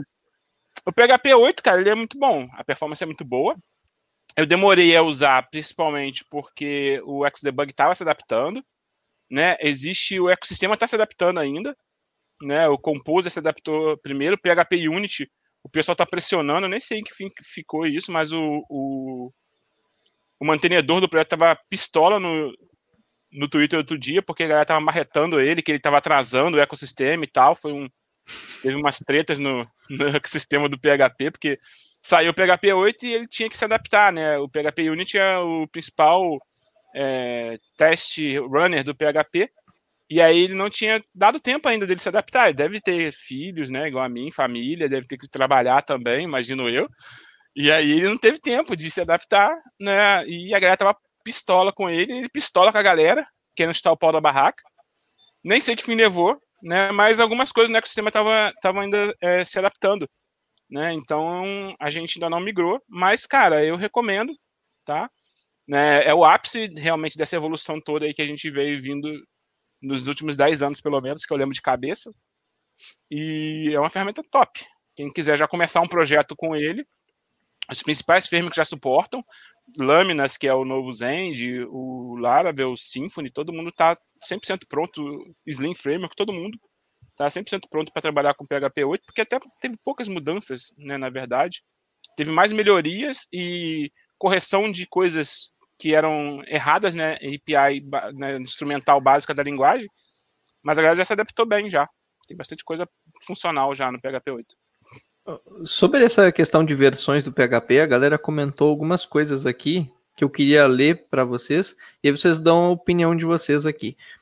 É, o Daniel Sobrinho, como falou assim, deixar o PHP 8 amadurecer mais um pouco e aguardar os frameworks se tornarem compatíveis. É, como eu disse, eles já estão. Os que eu conheço, os principais, já estão se adaptando já. O, o Pokémon comentou aqui: meu bot é PHP 8 e os sites que estou mexendo também. Problemas que podem ter é com comparação de strings com números, mas não vi nada tão complexo fora isso. É, isso ali que o Pokémon tá falando é de uma piada que estragaram. Eu não sei se todo mundo conhece Pokémon, Pokémon, além de ser um grande desenvolvedor PHP, ele também é um stand-up comedy, né? Ele tá na área aí da, da comédia. E ele tinha algumas piadas que ele fazia com algumas coisas estranhas que o PHP fazia, tipo quatro cachorros mais três gatos dava sete. Né? Se você contasse, se você fizesse uma operação matemática com essas duas strings. E tudo por conta da coerção, como o PHP fazia, que agora dá um warning, né? Não faz mais essa, essa coisa estranha, né? E aí a piada do, do, do pobre coitado do Pokémon foi pro saco. é, tem, tem um comentário. Tem um comentário aqui do Pedro, acho que essa aqui é legal para a Aline, hein? Falando em versão, porém agora de framework, para aprender Laravel, é melhor ir direto para o 8 ou aprender o 7? Tem alguma versão mais estável para se aprender? Olha, eu vou falar a minha opinião pessoal, tá? Eu, particularmente, é Pedro, né? Eu espero a galera usar um pouquinho as versões novas, né? E aí depois é que eu migro, entende? E, por exemplo, hoje o projeto que eu trabalho é Laravel 5.8. Porque eu sei que é uma versão, para mim, que tá legal, entende? E aí eu vou, eu vou, por exemplo, surgir um novo projeto, talvez eu já não entre no Laravel, o Laravel 8, né? Que eu acho que já é a última versão do Laravel 8. É, mas eu particularmente eu gosto de uma versão, uma versão anterior, porque aí eu, para mim, eu me sinto mais segura. Me sinto mais, principalmente assim, desculpa, gente, lembrar um, um acontecimento trágico desse, mas já teve uma, uma, uma mudança de versão do Laravel que quebrou, quebrou legal nos projetos Sim. da galera, né? Então eu tenho esse pé atrás, né? de eu sempre gosto de saber onde eu estou pisando, né? Então eu, eu, eu particularmente se, eu recomendo trabalhar com a versão anterior, né? Agora se for a nível de estudo para saber o que é que mudou, né? O que é que que está de novo nessa nessa versão, aí beleza. Mas eu particularmente implementar mesmo projeto na prática eu gosto de versão mais estável que eu sinta mais segurança, porque a maioria dos projetos, acredito, né? Mas os que eu trabalho são projetos que não podem ter não pode ter bug, não pode parar, entende? Não pode empancar por conta de versão, não, né? É, são projetos que tem que, tem que ter uma produtividade, né? É, de entregas rápidas, entende? Eu não posso ter problemas por conta de versão, então a gente procura tecnologias estáveis. Mas é isso. For a nível de aprendizado, para saber o que é que mudou, então vai lá, né? Já vai para as versões novas do, do, do Laravel. Eu tenho uma dúvida aqui agora sobre esse negócio. A gente está falando das versões novas do PHP e tal. É, eu nunca estudei PHP, né? Nunca trabalhei com nem nada. Mas sempre que eu conhecia alguma coisa de PHP ou via algo sobre, era geralmente alguém fazendo página web e tal e é, renderizava a página no back-end, né? E devolvia lá para o front-end já o HTML para ser desenhado ali no, no, no browser, né? Hoje em dia, é, com esses frameworks client-side de front-end e até às vezes APIs que não vão ter um front-end só, é, tem muito projeto disso em PHP, como vocês trabalham, tipo PHP com RESTful, coisas assim? Eu não renderizo front-end no PHP tem um tempo já, a não ser projetos antigos, igual esse que eu falei, mas eu tenho usado frameworks como Vue, React direto. Ah, assim, se depender de mim, eu não submeto mais um form nunca mais na minha vida. Né? Mas algumas vezes eu sou obrigado a submeter forms do jeito tradicional e tal. Mas por mim seria SPA e PWA para sempre em tudo aí. Acabou esse negócio de submeter form. Aí eu uso o PHP como uma API mesmo, né? Como APIs, REST. Uhum. É, curiosidade mesmo. O, o pessoal está perguntando aqui no chat, né? A gente até já falou um pouquinho disso antes, né? Sobre a comparação do, do PHP com o Node, né? O Luiz perguntou aqui sobre a comparação do PHP com o Node. Pelo PHP não ser multithread default, qual a opinião de vocês? Acham que é um argumento, entre aspas, válido para deixar de usar o PHP hoje em dia? É uma comparação muito doida, né? Eu não gosto dessa comparação de maçã com laranja por conta desses, desses problemas que a gente vai tendo. Tipo assim, é, como é que a gente, o que a gente fala sobre multithread, né, no, no Node? A gente, é o que eles chamam lá de loop event, algum event loop. É o né? event loop, né? Ele não vai também ter multithread, né? No, é, exatamente. Não é exatamente multithread que é. você, tipo... Até porque, cara, o que acontece? Eu vou dar um exemplo, tá? Eu já, eu já mexia com, com desktop. Aí você fala, tá, então criar threads é o, é o canal. Você pega a thread, cria e você fica feliz. Então tá comecei um problema que eu tinha para resolver de leitura de biometria. Leitura de biometria é, é, ridículo, porque você não tem como fazer uma query no banco. Então você tem que percorrer os registros e comparar os snapshots dos fingerprints lá. E aí, beleza. Tem que percorrer, porra, você tem 300 mil registros, tenho que percorrer eles tudo comparando. Né? Era, era infeliz a, a, o padrão que a gente usava e tal. Sei que existem padrões melhores, é, até o sistema bancário, por exemplo, usa padrões melhores, mas o que a gente tinha na época era esse, então não tinha jeito. Falei o seguinte, pô, vou abrir umas 30 threads aqui nesse Delphi, e, mano, cada um lê cinco e fechou. Porra, fui rodar isso, cara. O programa nem rodava, demorava sei quantos minutos para levantar. Eu falei, rapaz, o problema é difícil mesmo. Aí fui baixando. Baixando as threads, na verdade aumentando. Quanto mais aumentava, piorava. Cheguei nas 40 threads. Falei, rapaz, aumentar não tá dando certo, não. Fui, fui baixando. Aí quando eu cheguei em 5 threads, ficou bom. Ele subia rápido, lia rápido. Falei, pô, então thread é ruim, vou baixar. Comecei a baixar, ficou ruim de novo. Ou seja, tem um determinado ciclo de, de, de, de processos e tem uma heurística doida que deve ter com certeza bibliografia sobre isso, mas que eu só vi na prática com erros e acertos e bem na base do, do padrão das ruas, assim. Né? Então, é, não é tipo, ah, ter multithread faz uma linguagem melhor que a outra, porque multithreads vai resolver todos os problemas. Tem, tem muito mais coisa para se falar sobre isso. Né? Então, nem o Node vai ser melhor por ter event loop, ou o PHP vai ser é, melhor se ele tiver ou não.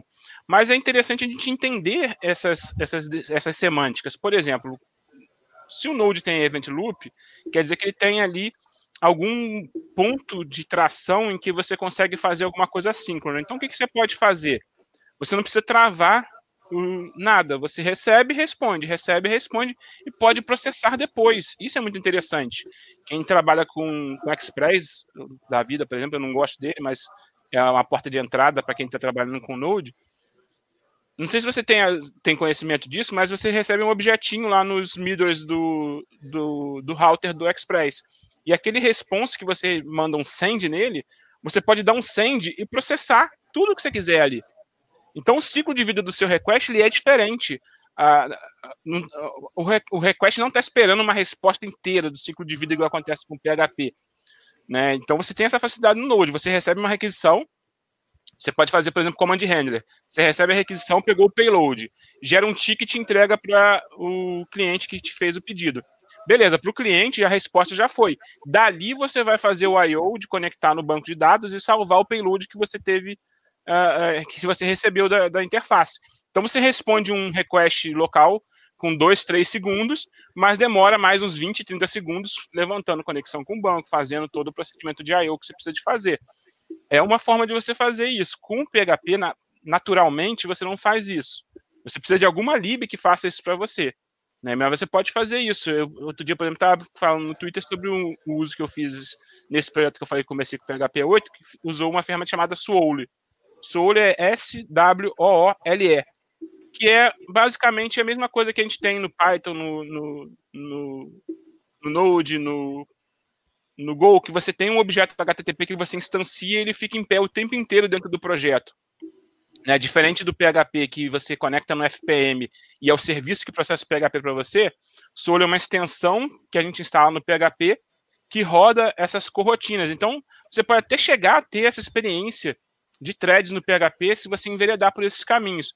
Mas não sei se é exatamente a solução para o problema de, de uma pessoa sabe? Às vezes ela não precisa de uma corrotina, de uma thread, ela precisa simplesmente desse loop, né, desse, desse event loop ali de entregar a resposta e processar, ou ela precisa separar o request em pipes, né? Então acho que a gente é, não consegue minimizar tanto assim essa comparação. Acho que a gente teria que ir para um ponto muito mais de decisão de projeto para poder ver se é uma ferramenta que atende ou não, é, a simplesmente falar ah, Python é bom, porque faz, ou PHP é bom porque faz isso, ou aquele cara é bom porque faz aquilo.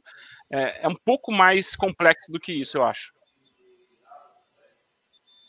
Falei pra cacete, desculpa. eu acho que também vai muito do que você precisa, sabe? Hoje, é, onde eu trabalho, a gente tem projetos em Java, tem projetos em PHP, tem projetos em Node, entende? Então, eu acho que quando, quando vão levantar os requisitos, né? Quando vão analisar, mas vamos usar o quê, né? Qual a tecnologia? É, a gente precisa de algo é, mais rápido e produtivo.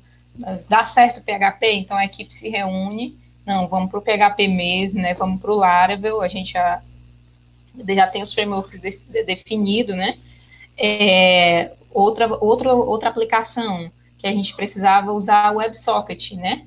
Então a gente já escolheu as tecnologias dependendo do que, que a aplicação precisa. Então essa outra que, que, que, que precisa, que usa muito o WebSocket já é Node, o back-end, entende? Então depende muito do que, do, do que a tua aplicação vai precisar. Então, para mim, a escolha da tecnologia é muito a partir do que, que o projeto precisa ou do, do que o projeto, naquele, pelo menos naquele momento, né? Então, para mim, a escolha de tecnologia é assim, né? De uma linguagem, não é, é simplesmente porque é, eu só gosto de trabalhar com essa tecnologia, mas se, se me colocarem para ir trabalhar no projeto Java, eu vou, entende? Porque aquele projeto, naquele momento, o Java foi definido melhor para aquele projeto, então, então é isso. Só para acrescentar aí no, no que o é, aquela, aquele ditado, né, que não, não existe bala de prata, né? Então não dá para querer resolver tudo com a mesma coisa. Né? A gente tem que saber, né? Acho Mas que o Luiz falou uma coisa ali que, que, é importante. É muito comum mesmo ver esse papo doido por aí. Ah, porque o PHP é melhor porque tem não sei o quê. Ah, porque o Node é melhor porque tem não sei o que lá. Ah, bicho, pelo amor, né? Tem que ser um pouco mais maduro o assunto. Ah, não, vamos fazer aqui um benchmark. Pega os framework, tudo processa a instalação padrão e compara. Mas nem sempre. Mas nem é. sempre, nem sempre, porque é, você, como você falou, às, vezes você quer resolver um problema, você vai ter que usar a ferramenta mais adequada, né? Não, é, não, não dá para você comparar é, uma coisa A com uma coisa B toda a vida, sabe? Nem sempre o benchmark é justo também, né? Esse também é um ponto que eu comento, né?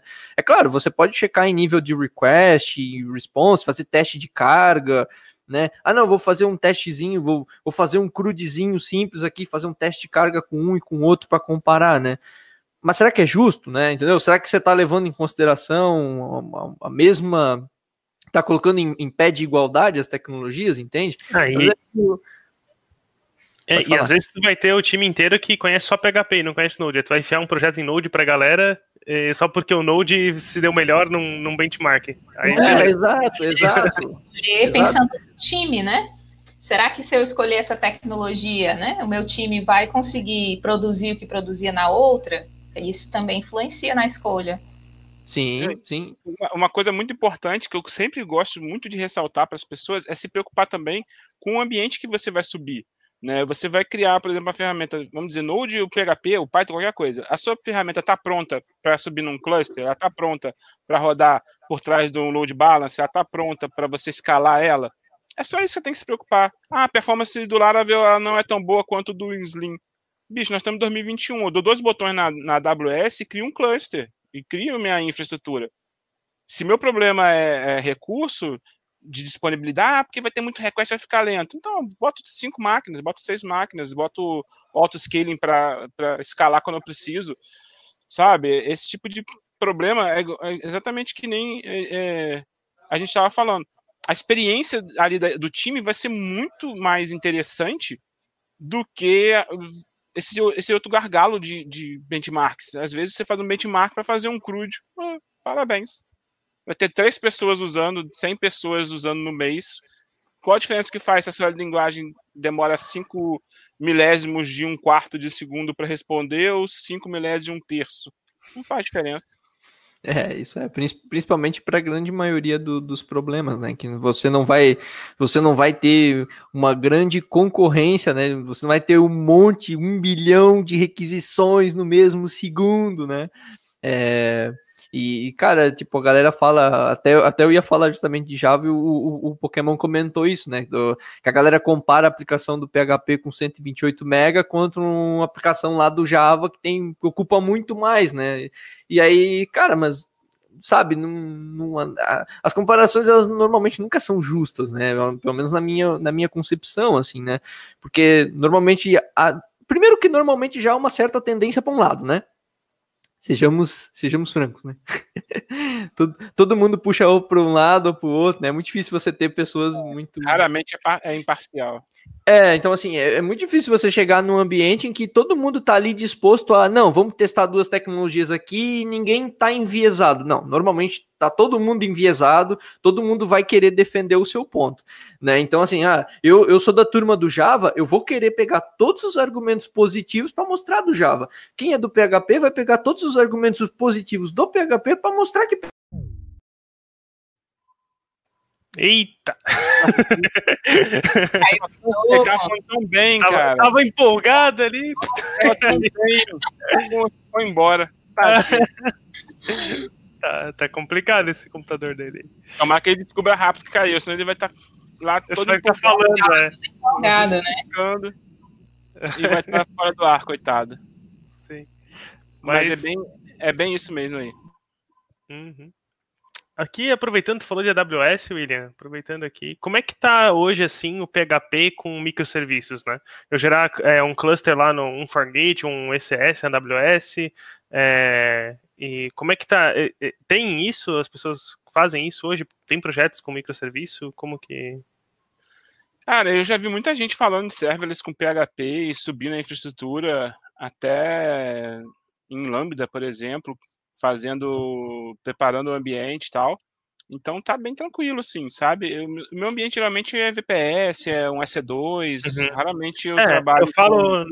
não só de serverless, né? Mas de microserviço no geral, né? Não só Lambda e Fargate, mas também o ECS, né? Ou até mesmo o EC2, como tu falou, mas com auto-scaling, como que, né? É, microserviços também, o pessoal tem usado na verdade está passando a fase, né? A gente teve uma fase aí, sei lá, 2017, 2018 até o ano passado. Foi um assunto que ficou muito em voga, assim, a galera falando muito de microservices, que esse que lá, mas deu uma reduzida boa no, nesse último último período, aí, seis meses, por exemplo, eu tenho visto muita, muita gente reclamando, inclusive, muitas críticas, né, de, de toda... Foi-se tudo para microserviço e, é, tipo, e a... microserviço não é tão simples, né, tem mais... Manutenção, mais... né? Manutenção, debugar. Tipo, eu tenho um projeto aqui que eu uhum. abro, eu abro uns 5, 6 projetos ao mesmo tempo para poder manipular. Para debugar é um saco. Então, tipo, não, não é para todo mundo, sabe? É uma parada é. que não é para qualquer problema. Que aí tem umas implementações, tipo, ah, vamos usar microserviços, todo mundo escreve no mesmo banco, sabe? Umas coisas assim que. Não sei. Não, será que precisava faz, realmente? Faz aquele funil, né? Chega no banco e não é, é, não é escalável, né? É, aí a funila num banco tipo o MySQL, que é mais difícil se você fazer cluster dele, só, só nos, umas nuvens mais parrudas, tipo a Amazon, que você vai ter, você não sobe isso muito fácil, ele é monoprocessado e tal. Então, é, acho que foi igual, igual a todas as outras linguagens. Criou-se toda uma esfera de, de hype em cima de microserviços, assim, eles são uma ferramenta muito interessante, sempre foi, desde que o pessoal é, concebeu a ideia de ferramentas separadas, né, sistemas distribuídos, mas não é um, um, consenso assim na comunidade de se usar, não. Tem muita gente que, ah, que continuou tocando sua vida. Eu, por exemplo, continuei tocando minha vida, mexi em alguns projetos que alguém implementou, mas não, não tem nenhum problema de microserviço. Eu não trabalho para grandes players, com uhum. grandes demandas. Então, nunca entrou muito na minha, na minha stack que eu tivesse falado, ah, vamos usar. Eu uso em projetos que as outras pessoas colocaram, mas é sempre assim, putz, não sei se cabia. Tá? Sim.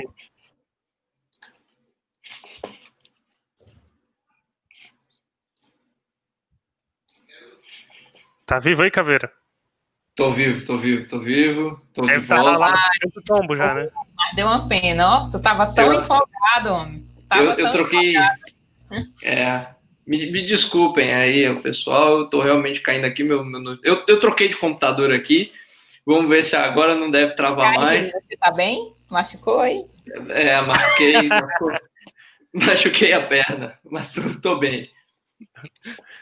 Eu Ele já tá no terceiro computador já. Eu, eu tava falando com tanta convicção que até eu tava comprando meu discurso aqui. Você não, eu votei em você, eu votei em você. É. É, prometo que na próxima eu vou consertar para não ficar caindo assim, viu, gente? Foi mal aí. A primeira, a, a, primeira live é sempre assim, né? Tem que dar tudo errado para a gente melhorar na próxima, né? Verdade. É, gente, a gente já falou bastante coisa, a gente já interagiu bastante, a live já está caminhando, já tem bastante tempo ainda, daqui a pouco o pessoal já quer ir embora, né? Mas eu, eu queria pegar aqui a parte final aqui para a gente falar um pouquinho da, das comunidades, né? Porque eu sei que vocês estão loucos para falar das comunidades, né? Eu sei, eu sei, a, a Aline, a Aline já está toda empolgada para falar, né? Fala, Aline, pode falar. É, não, só reforçar, gente, desculpa, eu sou apaixonada mesmo por comunidade, porque foi que, o que me ajudou, né? Eu ia perturbar o Will demais aí, né? Will, me ajuda aqui com esse negócio. É, e sempre tive ajuda, sempre que precisei. Então, incentivo demais né, a participação em comunidades. É, não é à toa que eu sempre, sempre que eu percebi o quanto a comunidade contribuiu para a minha carreira, né? O quanto me fez crescer também, é, eu, eu comecei a querer ajudar também, né? Então, muitas vezes eu até participo de, de, de palestra, né, de evento, é, para incentivar mesmo a galera a participar de comunidade, né? Para incentivar as meninas a, a, a, entrarem na tecnologia, né? Mostrar para elas que é uma opção para elas também, né? Tecnologia, entender qual é o seu perfil, né? Tipo, ah, essa. É, como, no, como eu falei, né? Ah, essa área não é para mim, mas eu percebi que programação é, ou então é segurança, né? Ou então é a própria gestão de TI, entende? Entender qual é o teu perfil dentro da tecnologia e ver que tecnologia é uma opção também, né? Para quando as meninas forem escolher uma faculdade, pensar, né, colocar a tecnologia como uma opção. Então eu participo de evento, né, e palestro também, não só para incentivar as meninas, mas também para divulgar a importância de uma comunidade, principalmente para quem está começando, mas também para aqueles grandes, né? A gente percebe umas. Eu vejo umas discussões nas comunidades que eu fico assim, caraca, esses caras são bons mesmo, viu, bicho? Eu tô aqui, né, pegando conteúdo com eles e fico lendo lá as mensagens, né, os problemas que eles colocam, as soluções, né, a galera ajudando, as opções que eles dão de, sol, de soluções, o que que estão estudando, né, então te ajuda a manter, a, se, é, a se manter atualizado também dentro do mercado, não só como ajuda no teu perfil profissional, eu conheço gente que, que conseguiu, né, é, crescer dentro da área por conta da comunidade, né, é, arrumar um novo trabalho, né, é, crescer profissionalmente é, e na parte técnica também, por conta da comunidade. Então, só reforçando, né? Eu faço parte da comunidade PHP com Rapadura, que é lá do Ceará, né? E tem aquele braço direito que é as arretadas, nós trabalhamos junto com a comunidade PHP com Rapadura para incentivar essas meninas a entrar na área e também formá-las, né? A gente oferece workshop, é, evento, né? Para formá-las mesmo e prepará-las para o mercado, ajudar, né? Mas é isso. Muito bom. Pode, pode falar aí também, Will, sobre suas suas Cara, comunidades, a galera que você está aí sempre participando, pode compartilhar. Quem, quem, você influencia aí com seus seguidores? Quem você vota e por quê? Já estamos na época aí do BBB, vamos lá. Quem você vota e por quê? Eu muito BBB, eu detesto BBB, credo. Seguir Nada sua dica, quem gosta, mas eu não dou conta Sim. de BBB. Bicho, eu nem sei, cara, me envolvo com tanta coisa, cara. Nossa, eu vou. Assim, acho que o que acontece? Eu, quando comecei na programação, igual eu falei, foi uma mudança muito repentina. Eu já era velho, e aí eu dei aquele salto de, de marcenaria para programação. E, bicho, foi muita porta que fecharam. Eu perguntava, a pessoa não respondia. Deve ter pergunta minha sem resposta em fórum até hoje pela internet. O pessoal ou era grosseiro, ou sentava os ferros, igual, né? Ah, você não sabe isso? Não é possível que você não sabe isso, que você é mais o quê? Uma coisa tão básica que você não sabe? Porra, não sei, ó, fazer o quê?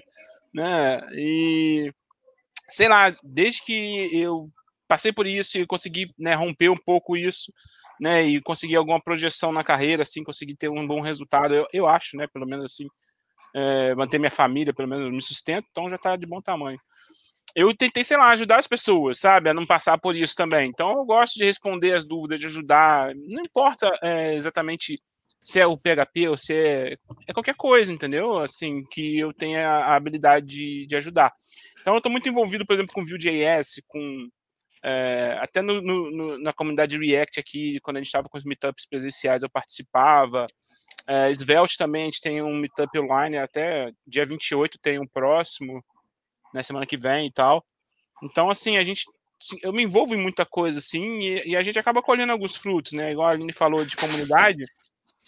Cara, são muitos cases muito bacanas, de tipo assim, ah, o cara tava começando e ele, putz, começou na comunidade, ele tava querendo alguma ajuda e de repente o cara deslancha. E ele, e ele consegue bons empregos, ele consegue bons resultados, ele vai morar fora, sabe? Com esse tipo de ajuda, assim. Então é muito maneiro, né? Eu tô meio órfão, assim, de uma comunidade específica de PHP, por exemplo, porque eu tocava lá em Minas, do, lá em Ubar, né? Um grupo que a gente tinha lá na região, e aí eu mudei aqui para o Espírito Santo, estou morando em Vila Velha. Aqui em Vila Velha o PHPS está muito morto. Né? Então, é, não consegui contato com ninguém, não consigo puxar ninguém e tal. Então a gente tem tido só as iniciativas online mesmo. A gente tem um grupo no Telegram, né? O, o Telegram é, PHP Brasil no Telegram, né? Arroba PHP Brasil. E aí a gente tem lá, acho que sei lá, 4, 5 mil pessoas. Né? E a gente ajuda, né? Eu quase não tem ajudado mais, tem uma galera lá que é mais forte. Tem o Luciano que tem respondido muito, tem 4.700 e poucas pessoas.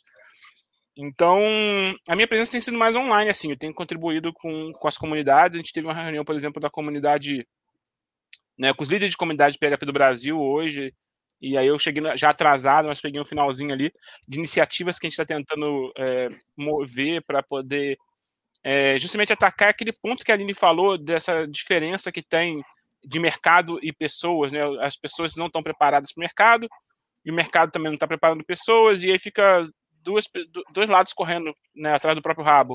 O pessoal tentando contratar gente que está capacitada e os não capacitados não, não conseguindo vaga e aí tá esse samba do crioulo doido. Então a gente está tentando projetar algumas coisas assim.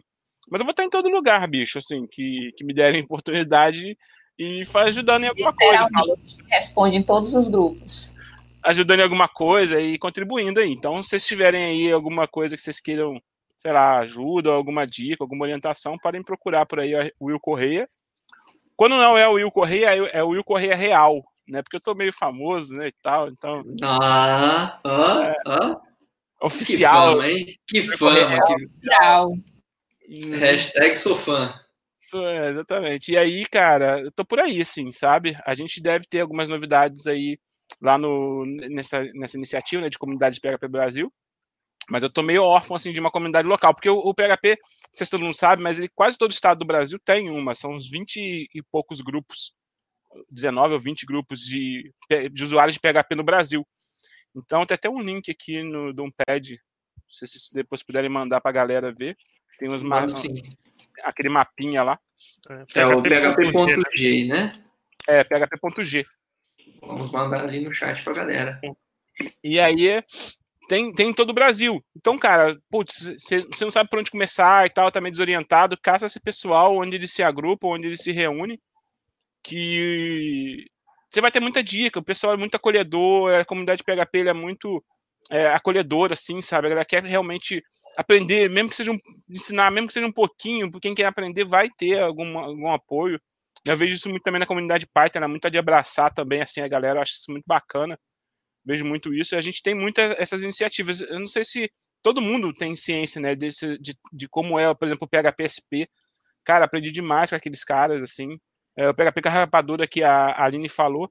Se vocês conhecerem eles para vocês vão ficar doido, sabe? Os caras pegam um, um grupo de, de desenvolvedores e vão para o interior do Ceará ensinar programação, cara, falar de PHP, falar de programação web, bicho, é coisa de arrepiar, assim, sabe?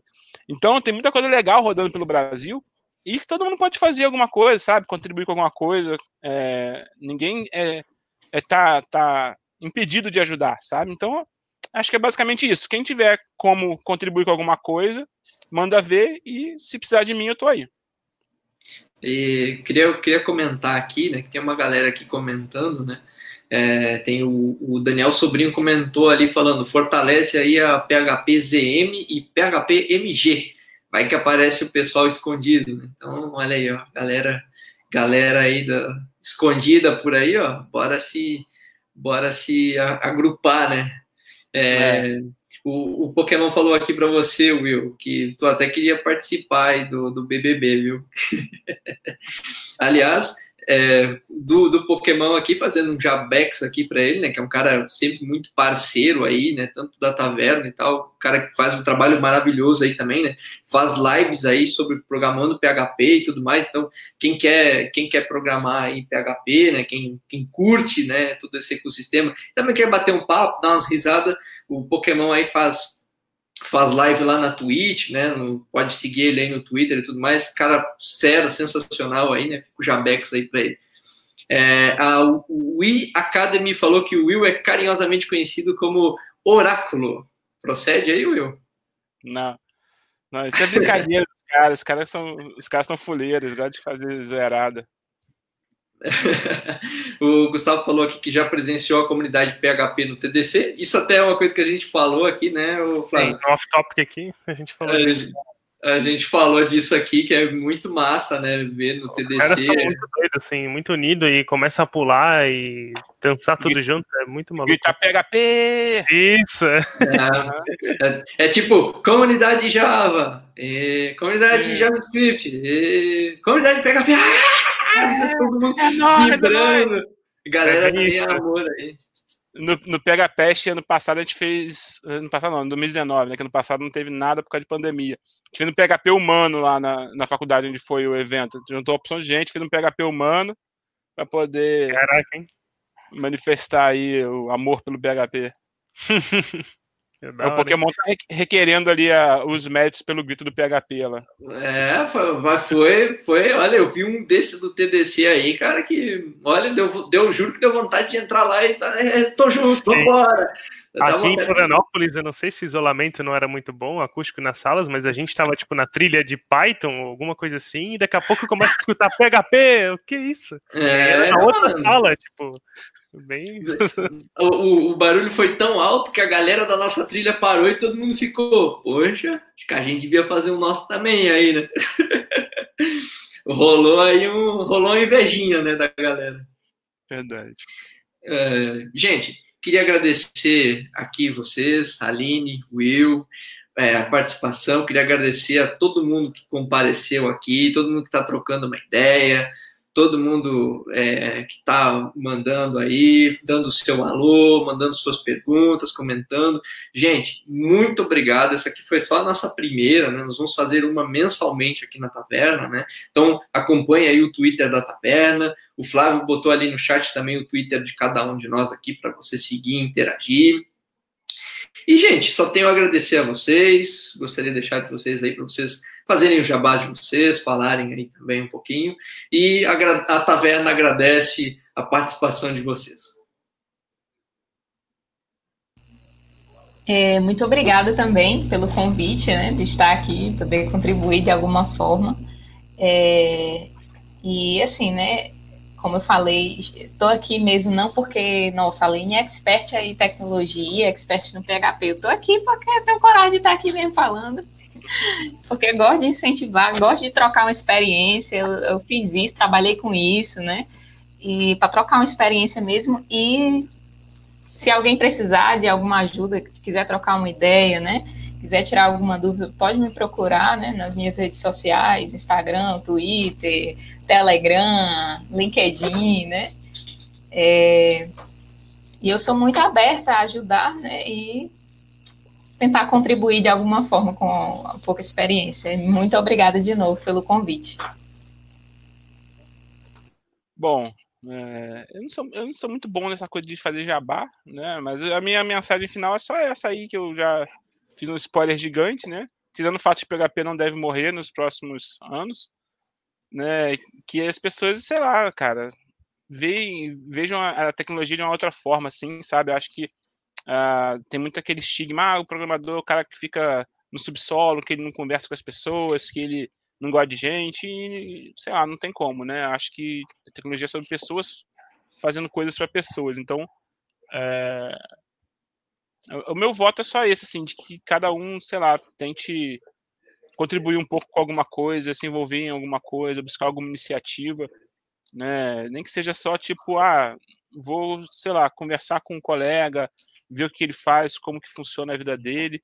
Às vezes isso ajuda, assim. E se alguém quiser aí precisar de alguma coisa, pode me chamar por aí, que eu estou sempre disponível, né?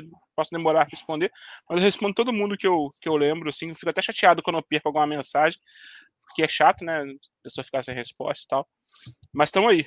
Valeu, brigadão aí pelo convite, foi um prazerzaço conhecer vocês aí via é, esse negócio aqui de computador, né? Ali eu já conhecia. Coisa de tecnologia. Conhecia, né?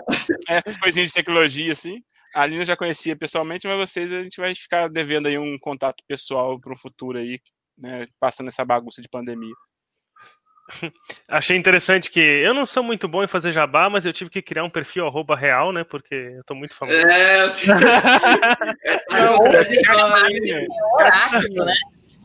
Já tinha o Will Correia lá, eu falei, ah, o Will Correia o que agora? Eu falei, ah, o Will Correia é real, sou eu. É. Eu sou de verdade, não sei que esse cara pegou meu nick aqui, pô. Muito bom. É. Bom, da minha parte, acho que não precisa, né? Já tenho. Todo podcast eu já falo, né? Mas é isso aí. Sigam a Taverna, né? Arroba Tava e Programacão, Twitter. E eu acho que a gente não tem LinkedIn ainda da Taverna. Mas aqui no YouTube também acompanha a gente, que agora vai ter uma live mensal. E é isso aí. Quem quiser me seguir também, arroba Flávio Lozada lá no, no Twitter. E é isso. Por lá também tem piadinhas, né, Flávio? No, na próxima. Tchau, né? Pronto. É voltar para tchau também. Voltou. Ah, é, voltou, voltou. Pronto. Pode concluir aí, Flávio. Não, só comentando né, das piadinhas do Twitter que tu falou, era só isso mesmo, não tinha muito. Gente, queria agradecer a todo mundo que ficou até aqui, todo mundo que ficou até o final, bateu esse papo maravilhoso com a gente. Obrigado também aos nossos queridos que participaram aqui hoje conosco, Aline, Will, brigadão, a Taverna agradece. Ó, palmas para vocês. E, gente, muito obrigado e a gente se vê mês que vem, viu? Grande abraço e até a próxima. Valeu! Tchau, tchau! Tchau, tchau galera! A Aline aproveitou e já meteu o pé.